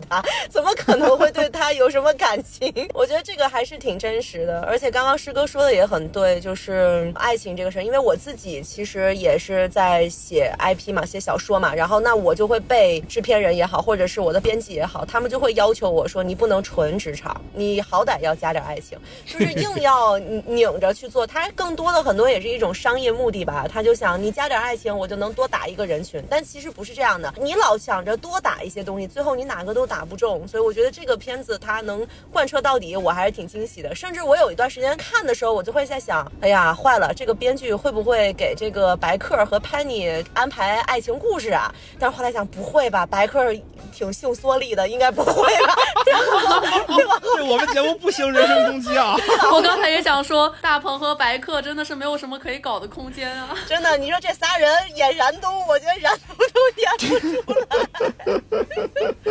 然后还有一个这个片子也算是我比较喜欢的一个地方啊，就是我其实，在一开始也提过，就是它确实让我想起了一些三谷幸喜的作品。这两年国内对于三谷幸喜的关注稍微高了一点啊，主要是因为之前开心麻花翻拍过他嘛，把《魔幻时刻》翻拍成了《这个杀手不太冷静》。当然，我觉得这杀手不太冷静拍的特别差啊。我们之前做贺岁档节目的时候，其实也批判过。但是这个片子，我是真的觉得创作者跟三谷幸喜是有一些共通的。三谷幸喜的创作特点是什么呢？喜欢利用阴差阳错的巧合讲人情冷暖，而且他的片子里面往往也比较符合三一律嘛，因为三谷幸喜特别爱用长镜头啊，往往事件是集中于一个环境里面的，比如说机场，比如说个大酒店，对，有顶天酒店，对对对对，有顶天酒店嘛，你想想是不是还挺像的这个片子？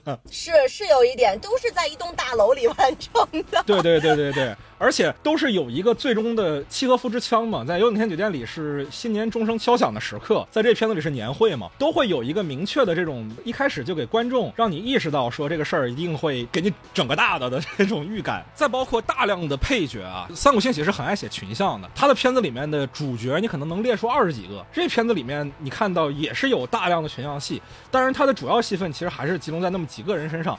但是不管说是三沟组合那些配角啊、六兽啊之类的角色，我们能看到大量对于人物群像的描写，这个本身其实也是挺三谷幸喜的创作手段的。但我觉得啊，它跟三谷幸喜还是有一些区别的。最大一个区别其实就是不写爱情。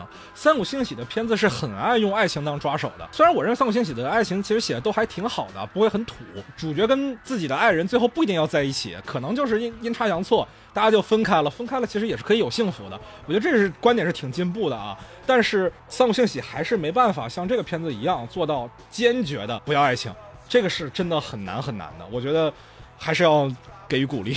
呃，他那个编剧和制片人是董润年老婆嘛，就是一个女性的来去做这个把关的，可能这方面应该也有影响。对，而且还有很不容易的一点就是董润年的上一个片子嘛，《被光抓走的人》。那是一个彻头彻尾的，你不能说它是爱情片啊，因为它其实更多讨论的是。爱情的欺骗与背叛的这么一个话题，它在上一个作品里是彻头彻尾只讲爱情本身，离了爱情那个片子就不成立了的这么一个情况下，在这一部片子里就把爱情彻底从他的创作里面切割了。我觉得这是很需要决心的一件事情，而且完成度真的挺高的。不管说是从编剧角度还是从导演角度，我都觉得这一对组合是有很高上限的。对，而且就他们其实冲破了阻力嘛，就是肯定就有很多人说你们应该要加个爱情线，但他们还是坚持去没有加。这个事情，就也算是蛮难得的一件事儿，允许他们就按照自己的方法来去把这事儿做了。是的，是的，是的。我们想一想，这个片子本身它是一九年拍的，那时候董润年的第一个片子《被光照走的人》其实还没有上映，而且又跟他之前的创作路径完全不符。在这种前提下，仍然能够坚持自己的创作方式。不去受到这片子，我们能意识到啊，因为它是一贺岁片，它是一喜剧，它有大明星，它有很大的市场的诉求，在这种前提下能顶住压力去完成一个自己的创作，不管说是对于创作者本身，还是对于背后支持他们的人，我都觉得是一件很难得的事情。就说明中国也不是拍不出来能看的东西，就是还是别别别别瞎干预。是是是是是是是，哎，当然这片子其实我是也能看出来啊，里面有一些被干涉的因素吧，就是有些台词对不上口型的地方，我不知道这个是属于前期创作上，在后期调整方向的时候，创作者自己做的决策，还是说确实有些不可抗力？有一些明确是不可抗力啊，你比如说 Penny 第一次登场的时候，说我最烦装逼的人，这明显是在致敬那英嘛，对不对？但是最后在实现的时候变成了我最烦装的人，就是逼字没有了嘛。对，但也有些地方就是已经看不出来原台台词是什么了，还是能感觉到在后期做了一些调整。当然也有可能是本身创作因素调整啊，就是创作者自己觉得在这儿改改台词会更连贯。但是也有可能，毕竟这个片子是一个讽刺性的片子嘛，可能有一些因素吧。我记得之前做一些内容的时候，也会遇到一些情况，比如说“福报”两个字是不能出现在节目的标题里的，可能是有些不可抗力吧。他应该有台词儿，就是过于血淋淋了，可能发出来。是是是是是。但总体上来说，我觉得这片子的讽刺性是完成了的。有些镜头，我觉得觉得像是补拍啊，实话实说。对。而且他这种后期改的这种行为，又对麦高芬对我们节目的这种剪辑造成了一种讽刺，非常好。嗯，哎呦喂，孔老师，你对我把你的脏话剪掉很不满啊！好了好了，开玩笑。对。那在讲完我们印象深刻的地方呢，我还想就影片本身在外延讨论一下，就是这个片子它讲到了一个，其实之前在影视作品中，尤其是国内影视作品啊，比较少讲到一个话题，就是职场文化、办公室政治。首先，我想跟大家讨论的就是为什么国内很少有作品真的去反映办公室政治这类的话题呢？没上过班呀，影视工作者不上班是吧？对对对。哎，其实我觉得是不是有一些这个电视剧是反映这个职场生活的呀？以反映职场生活为背景来讲爱情故事嘛？对，很多这样的，很多这样的。早年间其实我看过一个很好的职场生活的喜剧啊，《武林外传》的团队在做《武林外传》之前啊，就包括宁财神啊、上镜那些人啊，他们之前做一个上海背景的喜剧，情景喜剧叫《都市男女》，里面还有像王景春之类的人。对对对，汤姆·杰瑞。对对对对对，我特别喜欢那个剧啊。但是这些年国内能拿得出手的职场剧确实是比较少，大部分都变成爱情剧了，是吧？我再说一部《编辑部的故事》。对，我就是想说《编辑部的故事》。然后还有一个特别老的英剧叫《办公室》，但是我觉得英国人的办公福利太好了，让我这个中国人无法共情。就是 他们没有福报，不行。然后那个《破事精英》也还可以，也算是这种题材的。但都是情景喜剧，发现了没有？是是是，你知道为什么吗？为什么电视剧能做得更好？为什么电影不行呢？是因为写情景喜剧真的跟上班一样。主要是它的讽刺性是一个非常重要的东西。爱情这东西就没什么好搞讽刺意义的，但是职场就很好搞嘛。但因为现在的电视剧也不让讽刺了。我我是觉得我们之前讲的，你看他的文学创作团队全是上过班的，全是大厂工作过的，就是有丰富的职业经验。然后脱口秀演员有一个点非常重要嘛，脱口秀演员一直都会聊一个。人坐地铁，一个人上班霸凌，一个人被裁员，一个人脱发，就他们的受众就是职场人士，所以说他们的段子就是有强烈的这种职场的相关的这种故事，他们就会有这种敏锐度，所以说他们去策划作品的时候就能做出来。但你说像以前的传统的喜剧团队，比如说开心麻花，或者说相声的、做小品的。曲艺出身的一些喜剧的编剧和人士，他就肯定是做不到的，因为他们的教育和他们的喜剧形式的内容就决定了他们做不到这个东西。嗯，特别有道理。我觉得童老师这个洞察还是很准确的。你开心麻花的东西和效果文化的东西天差地别啊，真的。对对对对对。之前我去 First 那边做过一些交流嘛，他们请陈正道过来，陈正道就说有一点就是他跟编剧合作的时候，基本不会用职业编剧，就都是找有编剧理想的上班族来做。因为他觉得职业编剧没有生活经历，写不出现实生活中人的困境。对，虽然陈正道的片子也存在一些问题啊，结果论上来讲好像没有特别完成他一开始的想法啊。但是我们想一想，如果他再用个职业编剧，那这个结果会不会更差？那就更完蛋了。对对对对对对，确实有没有生活经历是一个很重要的因素啊。那我接下来还想讨论一个问题，就是在几位的大厂的经历啊，其实就是丽丽和孔老师啊，两位的在大厂的生活过程当中，有没有感觉到哪些还可以被影视开发的题材？呃，我的话，其实刚才大家在聊职场生活相关的一些影视，其实我想到一部片子，当时我是把它当这个职场剧来看的，是《白色巨塔》啊，医疗剧。对，它虽然是医疗剧，讲的是日本当时的一些医疗行业的一些状况，但是其实前半段呢，就是这种职场的这种隐形和显形的这种斗争，然后后半段是那种更律政剧的感觉。所以其实如果是我来说的话，我会更想看这种前半段风格的东西，因为我是觉得职场当中的很多斗争和撕逼其实都是非常没有意义的，就是大家可能打来打去为了升职加薪、权力的这种斗争，但其实最后其实挺虚无的，因为其实只不过是在一个公司的框架里面进行一些争夺，然后可能最后这个公司没准都没了，或者这个行业都倒了。所以其实我觉得这种东西我会想看到影视化的呈现，但其实我个人的想法吧，比如像身边一些朋友会问我说，职场当中遇到一些困境，我该怎么样撕逼啊？怎么样去保护自己的利益啊？其实我会觉得保护利益就可以了，但撕逼真的没什么必要，就是因为其实最后上班这件事情是很让人虚无的，还不如寻找自己更本质的意义吧。嗯，如果是我的话，我又想到另外一部剧，也是个日剧，叫《半泽直树》。半泽直树那也是大火的剧啊。对，《半泽直树》里边就是当然讲了很多办公室政治，这个东西很刺激，对吧？嗯，大和田跪下是吧？对对对，加倍奉还，十倍奉还。对对对，会搞这套东西，然后大家看的很爽嘛，就很多职场人觉得这么对老板好牛逼，然后甚至那个演员见雅人还在那个发布会里上说，大家千万不要学啊，这都是都是虚构的啊，被被炒了更没关系啊。对，但是我想说的是什么呢？半泽直树其实还有另外一条线，是他为什么要进到这个公司？就是他家里是一个小作坊企业，然后给大企业负责供货，遭遇了问题以后，导致了这个父亲上吊，他才回去复仇嘛。所以说，我很关心的话题是这些大厂的员工跟现实生活之间的冲突，就他们在一个体系里边，他们代表公司利益，他们做的很多的决断在大厂决策里边很符合逻辑，但是面对真实的生活和一些不在这个体系里边的人，就会产生一些冲突，然后他的内心世界会有一些变化，他会质疑说，我到底自己做的对还是不对？大厂这个体系是否让我变成了一个更好的人？当然，这个讲明白了可能也过不了审，但是我觉得这个可能是一个国内的影视剧可以去开发的一个东西。嗯，我自己在想职场这个问题的时候，毕竟我自己没有上过班嘛，很多时候是隔岸观火的，很多时候只是一种第三视角的看待。但是我也确实听过一些职场生活里面比较残忍的地方。当然，我们这个片子《年会不能停》本身它是一个喜剧嘛，但我觉得在证据领域里面，其实也可以涉及更多的现实层面的问题。我之前采访过一些在日本工作的人啊，他们跟我说有一个非常让我震惊的事儿，就是日本的上班族的最底层，每天吃午饭的时候是只能在厕所吃的。这事儿一开始我听起来是一种职场霸凌，但是后来发现其实全是自发的。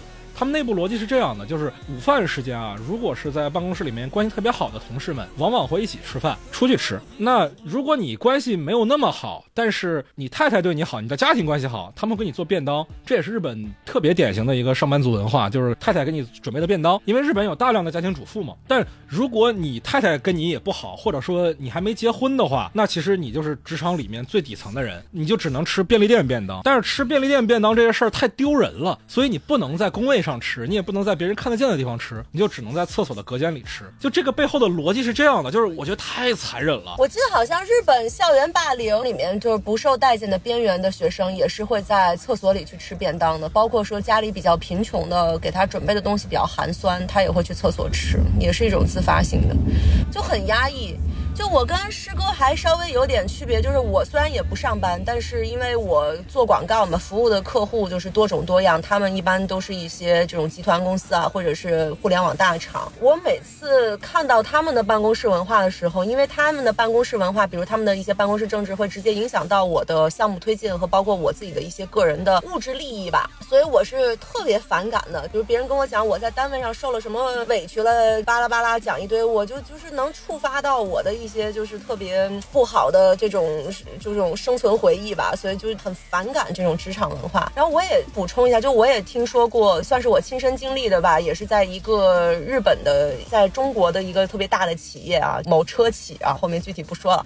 然后就是在这里面就也遇到过一次职场霸凌，就是他们的员工吧，就比如说我对接员工 A，然后员工 B 会故意把我对接的文件晚几个小时给员工 A，导致员工 A 每天都在加班和熬夜，然后在做我们这个项目的时候，他几乎就没有什么睡眠的时间，就是用熬夜的方式霸凌对方，也是有遇到过这样的情况，就是很极端。啊，我跟石玉说都是日企的事儿啊，大家不要代入啊。对对啊，对，但是咱说回来啊，就是这种东西不一定非要用喜剧的方式来呈现，很多时候现实是值得被表达的。就我之前也听说过国内一些游戏大厂啊，他们的开发的人员确诊了一些因为工作所导致的疾病，就职业病嘛，你不管说心脏问题啊，还是身体的其他器官的一些衰竭，然后确诊之后就直接被大厂切割了，就是你自己的事儿自己负责吧。这种事儿听起来都太直接残忍了，我觉得。它在我们现在的环境得到的关注度远远不够，远远应该被更直接的表达出来。那当然，我们有创作团队做出反映职场那些办公室政治的喜剧，我觉得是很值得鼓励的。但是像这些真的是在历史的车轮底下提供摩擦力的人，我觉得还没有真的被触及到，没有真的被观众的眼睛看到。他们也是值得被表达的。那当然，现实也存在着很多问题，不管说是市场诉求也好，还是说审查机制也好，可能有各种各样的阻力吧。但是我还是有一个期待，说他们能够被人看见，能够被这个时代注意到。哎呦，是不是又上价值了？不该这样啊！挺好的，说的很好，听了都入迷了。我们还是回到点接地气的话题啊，下沉一点的话题。就具体上来说啊，两位在大厂生活过的人，大厂的这段经历到底给你们带来了哪些的生活上的影响？哎，其实孔老师的影响我是能够看到的啊，因为我跟你第一次见面的时候就在西宁嘛，那段时间你还是有工作的啊，那段时间其实你在休年假对吧？你把年假都休到西宁去了，但是你同时还要处理很多工作上面的问题，你又要看电影，又要剪自己的节目。还要处理很多工作上的问题。那时候孔老师真的是剪辑剪到睡着，我看了都觉得震惊。嗯，我的话基本基本上就是一个身体的摧残是非常明显。我在那个公司四年半，我的体重可能长了三十斤。脱发这个事情，反正大家在节目里边都把它当梗了。反正这个事儿已经不用再提了。是是是，孔老师有那么多顶帽子是有原因的，是吧？对对，闭嘴啊！然后那个，在我被优化之前，我还薅了一下公司羊毛，做了个体检嘛，基本上就是一路飘红，该高的都高，就除了身高之外。哈哈哈哈哈！好扎心。孔老师确实对你的身体的负面因素应是非常大的，包括之前 Lily 也讲，再不走我心脏要不跳了，对吧？其实真的是这样。我一直认为互联网工作，特别是基层员工的工作，是一个体力活，是有大量的长时间工作要去完成东西。比方说你自己肯定要做页面，你自己就要做设计，你自己要去写很多文案报告，每天跟几十号不同的创作者或者人去沟通，也是很耗体力的一件事情。所以确实是一个长达十个小时左右的大的体力劳动，再加上你的。作息是不规律的，我们公司又不像自己有那么好的食堂，对吧？吃的也非常的不好，不是说不好吃，而是说它的这个营养程度肯定是有问题的嘛。所以说，对你的身体上摧残是显而易见的。基本上大家离开这种公司都是因为身体扛不住，相对的换来的话，可能是比其他的行业里边的工资稍微高一些。我们公司也没有高很多，字节高的很多，对吧？所以字节不跳就不跳了吧。然后还有一个点是，它会对你的价值观是有个很大的摧残，因为这个我之前去别的节目串台的时候也讲过，就。就是因为我自己是一个自媒体创作者出身，我又是一个学传媒的，上班之前这个电台已经做了很多年了。什么电台还有九十三年成为百年老店，对吧？对的，就反正很长嘛。然后问题就是我的很多的思维是创作者思维，而不是平台思维。但是你在一个平台里工作的时候，你会被迫的要去掌握很多平台是怎么想问题的。比方说你的质量是一定要向效率妥协妥协的，汇报比实干重要。之前在电影里边其实提了很多次，会汇报的人比较容易就是升职加薪嘛。那你吭哧吭哧干活的，不太会汇报的，做了那些真的东西，你不知道该怎么通过数据来体现的时候，你就很吃亏，这会对我的精神会造成很大的内耗。白客说嘛，说好话跟做好事同样重要，但其实现实上来说，可能说好话更重要，是吧？对，就确实这样子的，就是写好汇报更重要。比方说，我这个人是极其不擅长写汇报和 PPT 的，因为我从本质上来讲，我作为一个内容人出身，我是抵制这个东西的。我觉得就应该好好做东西，这个是很重要。但是你会发现，你的很多工工作你无法从通过数据和汇报来体现出来，那你就很吃亏。就你做了很长远思考的对平台有利的决定，但这个东西你是无法跟老板邀功的，这就很恐怖。然后最大的问题是在这个过程当中，你的价值观会有扭曲。比方说，你本来会认为什么什么什么是好的，但是你进到公司，你会发现公司的想法是不一样的。公司甚至会需要你牺牲你所服务对象的利益，去为公司去服务。当然，理论上好像这是正确的，因为你毕竟公司给你发钱嘛。但是公司让你干的事情，呃，不一定能说出去。好的，到这个程度了，我的天啊！对我还没有经历，但是我有同事，他替公司干那些事情，一旦被爆出来，是直接可以坐牢的。我去，那我就不具体讲了，反正就是不能多说了。对，到这儿了，到这儿了，到这儿了，到这儿了，太吓人了，太吓人了。对，真的是到这儿了。就是这个东西，就我还没有遇到，但是你想想看，做这个事情的那个工作人员有多难受。一开始都是好人是吧？对，就是我当时进到那个公司的时候，大家还是有一个统一的理想的嘛，要一起做点东西，觉得我们在做一件对社会很有价值的事情的这样的目的去来到这家公司的。来这个公司是出于一些热爱，你所热爱的就是你的生活。呃，对，反正就是你在说什么公司也不知道。对，然后就会发现你实在做的东西是在伤害一些人的，是在伤害那些你认为你在帮助的人的，这都会让你这个人就很拧巴、很扭曲。我们的节目之前讲过一次重版出来，就是那个日剧里边就讲到说，编辑知道一些。公司内部的东西会伤害到这个漫画家，但他不能说，他就是因为不能说，伤害到了他那个很爱的漫画家，相当于他合作伙伴。这种事情在我身上是有发生的，这都对我的一些做事方式和一些价值观产生动摇。这个对一个人的伤害也是非常大的。就如果你是一个纯粹的互联网打工人，我的目的就是来互联网公司赚钱的，我也不在乎我做的事情对社会有没有价值，我也不在乎我做的事情对公司有没有价值。老板让我干什么就干什么，然后我就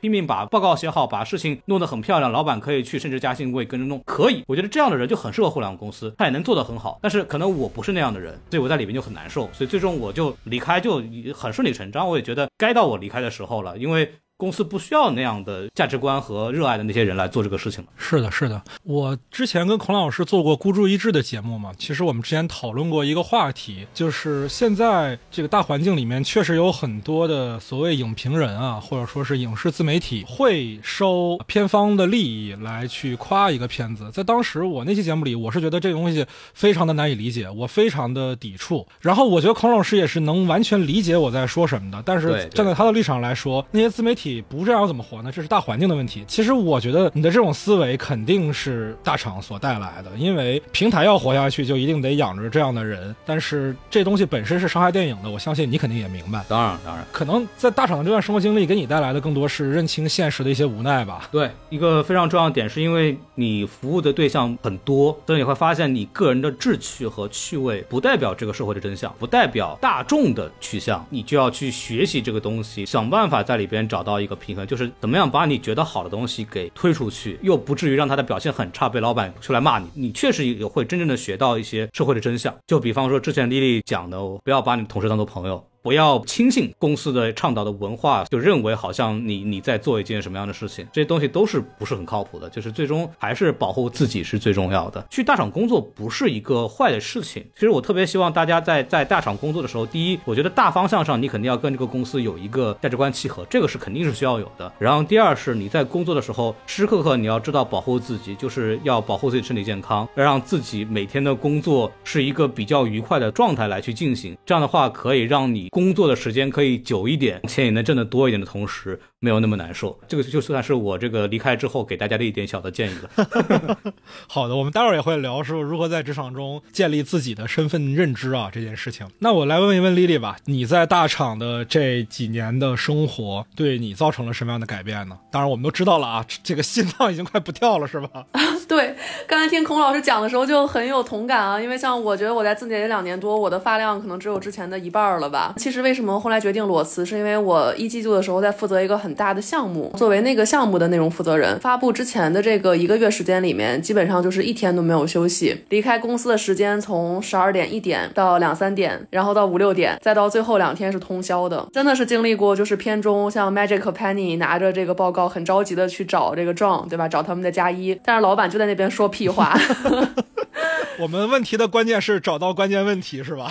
哎，对对对对对，找到关键问题，就完全不做决策的，所以那种无力感，然后加上那种无意义感，嗯，以及就是身体实在是不太行了，才让我最后决定离开。我记得当时呢，我是忙完那个大项目，我就要去做一个小手术。那个项目一发布之后，我就去医院做那个抽血的术前检查，因为之前就是连着就熬夜嘛，加上通宵。那天我去抽血的时候呢，那个医生抽着抽着，突然就说：“哎，好奇怪，你这个血怎么不流呀？” 然后，呃，做手术的时候，那个医生看我那个报告也是说：“你最近生过病吗？你的身体炎症就是怎么这个感觉有点多？”哎，反正当时就是觉得已经熬到就是人都不行了，那不如在还不到三十岁的年纪早点找其他出路。但我我觉得更严重的还是心态上的一些影响吧。刚才孔老师说的这点我也非常认同。然后我自己感触很深的就是，我觉得我已经被字节塑造的就是卷的停不下来了。因为像我们这边之前是双月，后来改成了季度，我们要设置 OKR 啊，然后你要做出一些新的工作成绩啊等等。然后本来就是像我跟石玉这种就是东亚教育的那种应试教育鸡娃嘛，四中出来的是吧？嗯，对，就著名鸡娃。到字节这样的环境，其实就我觉得把我这个习惯更加重了。我记得当时我是八月底裸辞嘛，然后那个时候我就还在字节那个节奏根本出不出来。当时正好跟石玉刚刚开始做我们的那个播客频道，我就天天卷石玉要写飞书文档，特别讨厌。我都没用过飞书，我还得下载一 APP，然后再给他开文档，哎呦，烦的要死。你你们都不知道，要么说现在很多民营企业就不爱去招聘那些大厂的人呢，我我都不是民营企业，我都烦。嗯，对，我们得写文档做计划。这个我必须得说一句啊，飞书算好用的。对，那倒是。当时真的，因为我天天拉着石玉写文档，然后就是跟他讨论数据，怎么做选题，怎么做内容，怎么跟听众做互动。然后石玉后来被我烦的不行，给我送了一个牌子让我摆在桌上，叫 “我知道你很急，但你先别急”。我当时真的就感觉自己就是特别的焦躁，就是我停不下来。我跟朋友打电话，我会急得跳脚，因为我觉得对方说话太慢了，他的信息量就是这个密度不够高，我就很着急。太典型了。所以后来石玉就跟我讲说，你从字节离职之后，你应该有一个排毒期。我我真的是觉得是这样的，就是但是其实啊，现在我裸辞已经过去四个月了，我还是每天忙的不行，就是我好像依然在一个停不下来的节奏里面啊，是吗？那那你一会儿去把那个咱们接的广子的那个大纲写了吧啊。哎，好的，领导收到。哦哟，接到广子了，我的天，我这个季度还没接到呢。我们都接到四个广子了，师哥。我们也没接到呢，没事儿。哎，你不是要送我拿破仑吗？怎么会没接到呢？那个那个真的是朋友帮忙，也不算广子了。嗯，好好好好好的好的好的。哎，我我觉得刚刚那个 Lily 说那个东西特别值得说的一点，就是其实大场外的人是不知道我们有多忙的，就是他不理解我们的内心节奏是什么样子的一个节奏。我经历过最忙的阶段是，我一天没有吃饭，我不知道。字面意的废寝忘食，真的是这样。他不是说说你说我饿我忍着，但是你都不知道饿，你一抬头天黑了。天哪！是的，是的，真的是。我其实之前做广告的时候也经历过一段时间，当时就是给你们大厂的人服务的一个广告项目。不睡觉啊，你们不睡，我们也睡不上。就是真的，我们乙方，然后也陪着也得熬，可烦人了。告诉我说夜里两点要拉一个会，对齐一下。我说对妈呀，这有什么能对的？明天再说不行齐不了，齐不了。真的，然后没办法，两点钟跟他们开那个破会，两点钟加一还没到，然后一直等等等等等，等到两点半、两点四十了，对方才到，然后才开上这个会，特别烦人。我我一次最离谱的是，我半夜十点钟开一个非常重要的会，本人那个时候在健身。孔老师有健身习惯啊，竟然不，我真的是在健身，因为就看你就不知道我们这个工作强度啊，你要不健身你会死在那里的啊啊。对，然后我的教练全程不跟我讲话，用那种手势的办法来告诉我应该怎么做。然后我在练的时候，我就很注意的要把那个麦克风给关掉，就生怕我的声音影响到里边开会，就很恐怖，你知道吗？一边在听会，一边在做动作，做到一半，教练说你现在在下脚，我叫你停一下，然后我再打开麦克风，我说两句话，然后接着再做。哇，太惨了！我只是在做按摩的时候或者做美容的时候开过会，太恐怖了。还有一个问题就是你的家里人是会不理解的，就是他完全没有想到，就是一个人能忙到什么程度。我父母对我什么每天上班十一十二个小时，就是可能十一点钟走，晚上十十一点钟回来这个事情，他们是极其不理解的。他们觉得就你在干嘛，对吧？就是你你做这个活儿，你完全没有意义。家里人会对你的状态很不满意，他会觉得你这样的完全不在一个生活状态里边，然后你也没有时间跟父母聊天。按他们话来讲说，你也三十岁左右了，理论上来讲你应该来照顾我们了。但反过来说，其实你照顾不了一点，还要我们来照顾你。然后想想确实是这样。那你为了什么呢？你工作？而且比方说，因为我们电台不是我一个人，有五个人，剩下四个人的工作各不相同，都不一样。有创业的，有在学校里边体制内的，有怎么怎么样，然后大家的节奏真的对对不起。这在我看来，一些事儿根本没必要拖的，那边可能就稍微做的是慢两，但他们也没有错，就这个事儿没必要那么急。但是我就得急，我因为我的时间很有限，我这个时间做不了，我就没办法再做了。这个东西就会有很多这样跟朋友之间沟通啊什么的都会有问题。啊、我之前有个非常明显的感受啊，就是我之前做驾驶我的车的节目啊，前年年底做的，我很早就约了一个嘉宾，就是路人抓马的悠悠小松优，他本人是一个上班族啊，也是上海人，他一直是上班族嘛，虽然我一直不知道他做的岗位是什么，因为我觉得我知道了我也记不住，可能我之前问过他吧，但是我没记住，确实是没记住啊。当时有什么事儿呢？就是我大概提前一周去跟他约。录制的时间，在我看来，这是一个非常非常正常的节奏。我觉得提前一周啊，做节目的规划已经是非常非常充裕了。我不知道各位的节目是怎么个节奏啊，反正对于我而言，两三天是常态，提前一周算是很体面了，给大家都留足时间做准备工作了。结果他跟我说：“你怎么这么晚才来说呀？他年底的事儿快安排不过来了。”我当时就惊了，一周不是已经很宽裕了吗？对于他而言，非常的紧张。啊、所以这就体现了飞书的优越性。啊我跟 Lily 都不需要讨论，我们都是他写一段飞书，然后我去改一段，我们在飞书文档上进行线上的、远程的、跨时区的交流。所以他可能，比如说他周一写的，我周四看，然后我们周六录制，我们只需要定好录制的时间就行了。好的，好的，好的，好的。哎，石玉，我考虑把你招募进飞书市场部啊，不去，不去，不去，不去，不去，不去，不去你去干我以前干的活儿去不。去，不去，我必须得要澄清一下，本期节目我们不但不收片方的广子，我们连自己的广子也没有收啊。但是我们不排斥字节来找我们做广子，好吧？好的，好的，好的，好的。以后都为抖音服务是吧？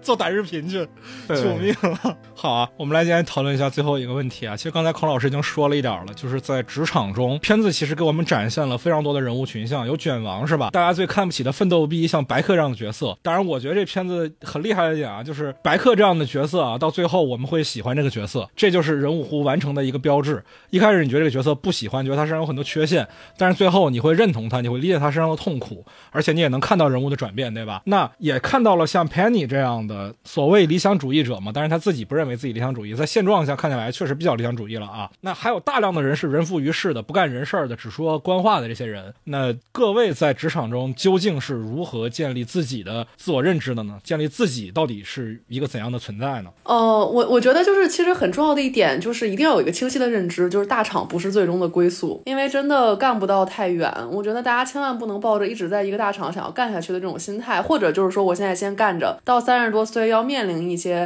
比如被优化啊什么的再去考虑，就不能到脸上了才去解决这个问题。所以其实我一直就是觉得，我不管在创业公司还是大厂，我只是在往自己的身上贴技能、贴认可和资源。然后当这个这些条件不再满足的时候，我也就走了。然后直到像现在，我有信心自己可以做好自由职业了，那我也就不打工了。我觉得这个是第一点。然后第二点，我一直觉得很重要的一点就是人能轻松自在，还是要讲一个无欲则刚。靠，这是二十来岁的人该说的话吗？对我，我觉得你只要有欲望，你想要升职加薪，你想要怎么样，你其实就是软弱的。我觉得职场当中很明显最好欺负的一种人，就是像白客那个角色，他有家要养，他可能还有房贷等等，所以他会那么害怕失去一个工作。然后职场当中最刚的人就是潘妮这种人，因为很明显他未婚未育，他养活自己一个人，这一张嘴就够了，他没有什么可怕的，失业就失业，就是你客观现实，如果你确实有家庭要养，也没有办法。但是我觉得可能只能就是更保护好自己吧，不要把自己的所有欲望和软肋摆在台面上面，让大家全都知道。比如你天天跟同事和老板讲说，哎呀，我有房贷，我有妻儿，那不让你干活，让谁干活呢？对不对？所以我觉得就是还是清晰自己最终要到哪里吧，以及在职场保持一些神秘感也可以的。明白了，明白了，就是如果六根没办法清净的话，就把六根藏起来，是吧？哎，对对对对对，是这意思。懂了，懂了，懂了，懂了。孔老师关于自己刚才说的还有什么要补充的吗？就是怎么看大家的期望？如果大家的目的是为了尽量的生存的话，我的建议是不要太坚持自己的东西。你肯定会有一些对工作内容的价值判断跟你的同事和老板是不一样的。在这种情况下，如果你的目的就是你自我实现的目的没有那么强烈。就是你的目的只是为了去打一份工挣点钱，那你就老老实实的，就是随大流，要去克服自己的 ego，这是非常重要的。不要让老板和同事觉得你这个人是一个难搞的人，不要让老板和同事知道你有一个不同于大家的价值观。当然，如果你想的就是说我进一个公司希望实现一些价值的话，那你就要在某种技术上鹤立鸡群。你得牛逼到他们离不开你，这个人走掉之后，这个体系会崩掉。在你有这种自信之前，不要干那种事情。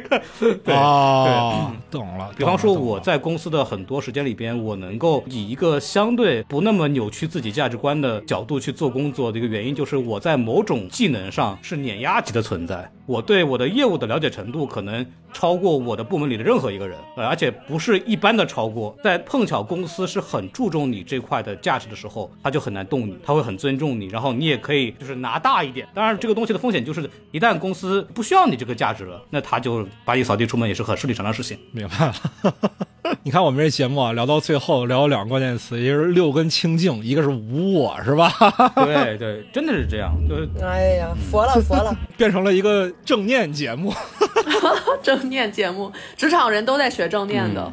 那个正念品牌的一些商单也可以找我们，真的啊。嗯，石玉呢？石玉作为没上过班的人，关于这个话题有什么想说的吗？嗯，我就建议所有有能力的人就别上班了，你们会在游离的状态下为社会创造更大的价值。我我我也是这么想的。同意同意。这么说吧，我作为一个从来没上过班的人，至少说国内从来没上过班的人，我是我身边为数不多的朋友当中乳腺没有任何结节的。哇，你站在这个人类顶峰了，已经太牛了。是的，是的，即使凌晨两点被叫起来开会，是吧？对，凌晨两点钟敲起来开会是偶尔现状，不是说天天都是或者每个月都有，就是一个项目有，然后下次不跟这些人合作了就完了。明白了，明白了，明白了。当然，当然，大部分人肯定还是没有机会不工作直接自由职业的，就是大量的自由职业者还是因为在工作当中习得了一些技能，就从而知道自己在社会中的位置，才有机会去做自由职业的，或者是像那个麦高芬老师这种啊，做艺术的人，有不赚钱的坑谷，有不赚钱的理由，哎呦，哎呦，开始了，开始了，我就知道要有这个环节。否则的话，我劝大家还是先老老实实上班啊，就不要看现在好像自由职业很火就跟着学，对吧？这不是这么简单的事情啊。嗯嗯嗯，我觉得其实我们所有的人啊，这个话总结起来其实就一句啊，就是照顾好自己嘛，就不要太在意，不管是在你的大厂、你的公司，还是任何的事业单位，他们所宣扬的那套集体的东西，你为一个所谓的目标、理想，或者说集团、集体去奉献，往往是没有意义的，最终落回到的还是你自己需要什么，照顾好你自己，其实是不管你做什么样的工作，或者你不工作。而言，都是最重要的一件事情。身体是革命的本钱，是吧？不革命也要养好身体，对吧？对对对。好，那今天我们关于这部正在上映的《年会不要停》也讨论了非常非常多了啊，从影片本身到外延的职场话题，当然还是有很多更值得讨论的空间的。也欢迎大家在评论区跟我们做后续的交流，也欢迎大家加入我们的听友群，在微信上搜索 After Cine，添加我的个人微信就可以申请入群了。也请大家务必要关注一下石玉和 Lily 的播客《卧龙凤雏》，以及孔老师的播客《嗯什么电台》。那你你这时候是不是还要再黑我一下什么之类的？没有没有没有没有，就是来到这种半专业、影迷化的这样的电台，真是受宠若惊，受宠若惊。学习到了，学习到了。好的，好的，好的。对，也欢迎大家关注一下我们的官方微博“三场通道 After Cine” 啊。那今天我们就聊到这儿吧，感谢每一位听到这儿的朋友，也感谢三位跟我聊了这么长时间。我们下期再见，拜拜！祝大家新年快乐！拜拜，新年快乐！Happy New Year！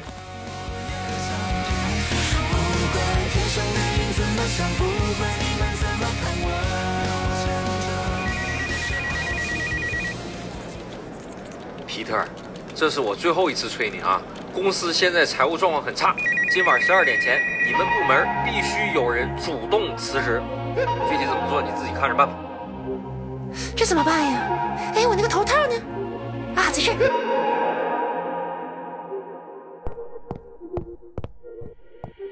醒醒醒醒！妈呀！衣服都摔偏了，我是上帝，今天我为爹媳妇在演的。哦，我死了呀！boss，还以为是 Peter 在拍我。Peter 我领导跟你声音一样唧唧歪歪的，那么这是天堂？怎么像我平时的办公地？因为你还没有死，我这次来是为了告诉你一个秘密。人生毫无意义，对吧？只用你告诉我，我 PPT 还没做完呢，管你是上帝还是来唱戏，真的上帝能知晓他面前的人的小心思。此时此刻我在想什么，你倒是讲讲听。呃，下班，哇休假，哇，你真是上帝！现在呢？干饭，涨薪，年终奖金真是人类肚里的蛔虫。比起你，我领导 Peter 的脑子顶多就算个陪头不听劝，耳下嘴聋，啊但我也得从，可他又从不把我放在眼里，我像个劣质美瞳。哎，我有搞不懂的问题，他让我自己去想，我自己想出来的方案，他说别自作主张。微信问他你更喜欢哪个版本？啊点击发送，三天之后的一个下午，他回了我句好的，整得我脑瓜子疼，盯着屏幕咬牙。如果时光能被倒拉，我宁愿重回到大学上早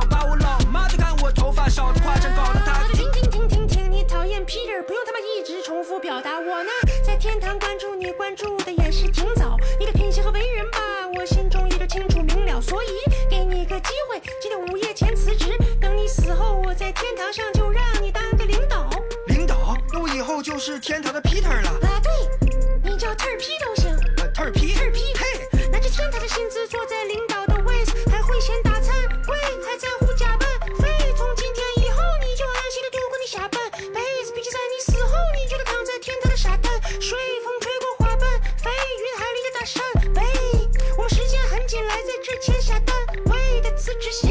挺好，是被提神醒脑。不瞒你说，你画的饼确实比 Peter 画的饼好，但没用了，我也不会再被这种话术引导。你要晓得，几年前我屏保都是我领导。Peter 当时说，只要你勤劳，不出两年你就领跑，名车名表，成为公司的凤毛麟角。五年过去了，掉了多少头发，流了多少泪，不还是没有属于自己的时间？每天骑个小电瓶跑。那你快去辞职，去换个你喜欢的工作呀！看我喜欢的，那我辞职了，你来养活我呀。我让地狱来聘请你吧，你太能折磨人了。啊，那不必了，这个地狱已经够让我上火了。套，不闹了，看这是个头套，公司面临头号，危机现在的必须走掉。啊，你变成 Peter 也没有用，怎么变脸还得手动？我就是 Peter，我才不信呢！我是你领导，领导个屁的！我怎么证明？哼，今天上午的会，想把针对哪几点做了汇报？小周的方案一共改了几版，有几版对照？微信问你的问题，你还要多久时间去推敲？董事长老婆的生日万岁出八公里五月二十六号。别废话了，在这儿给我签字。小马，我们部门有人辞职，你趁十二点前现在赶紧操作一下，把他踢出员工系统。我现在把他辞职信发给你。批的哥，谁是特批呀、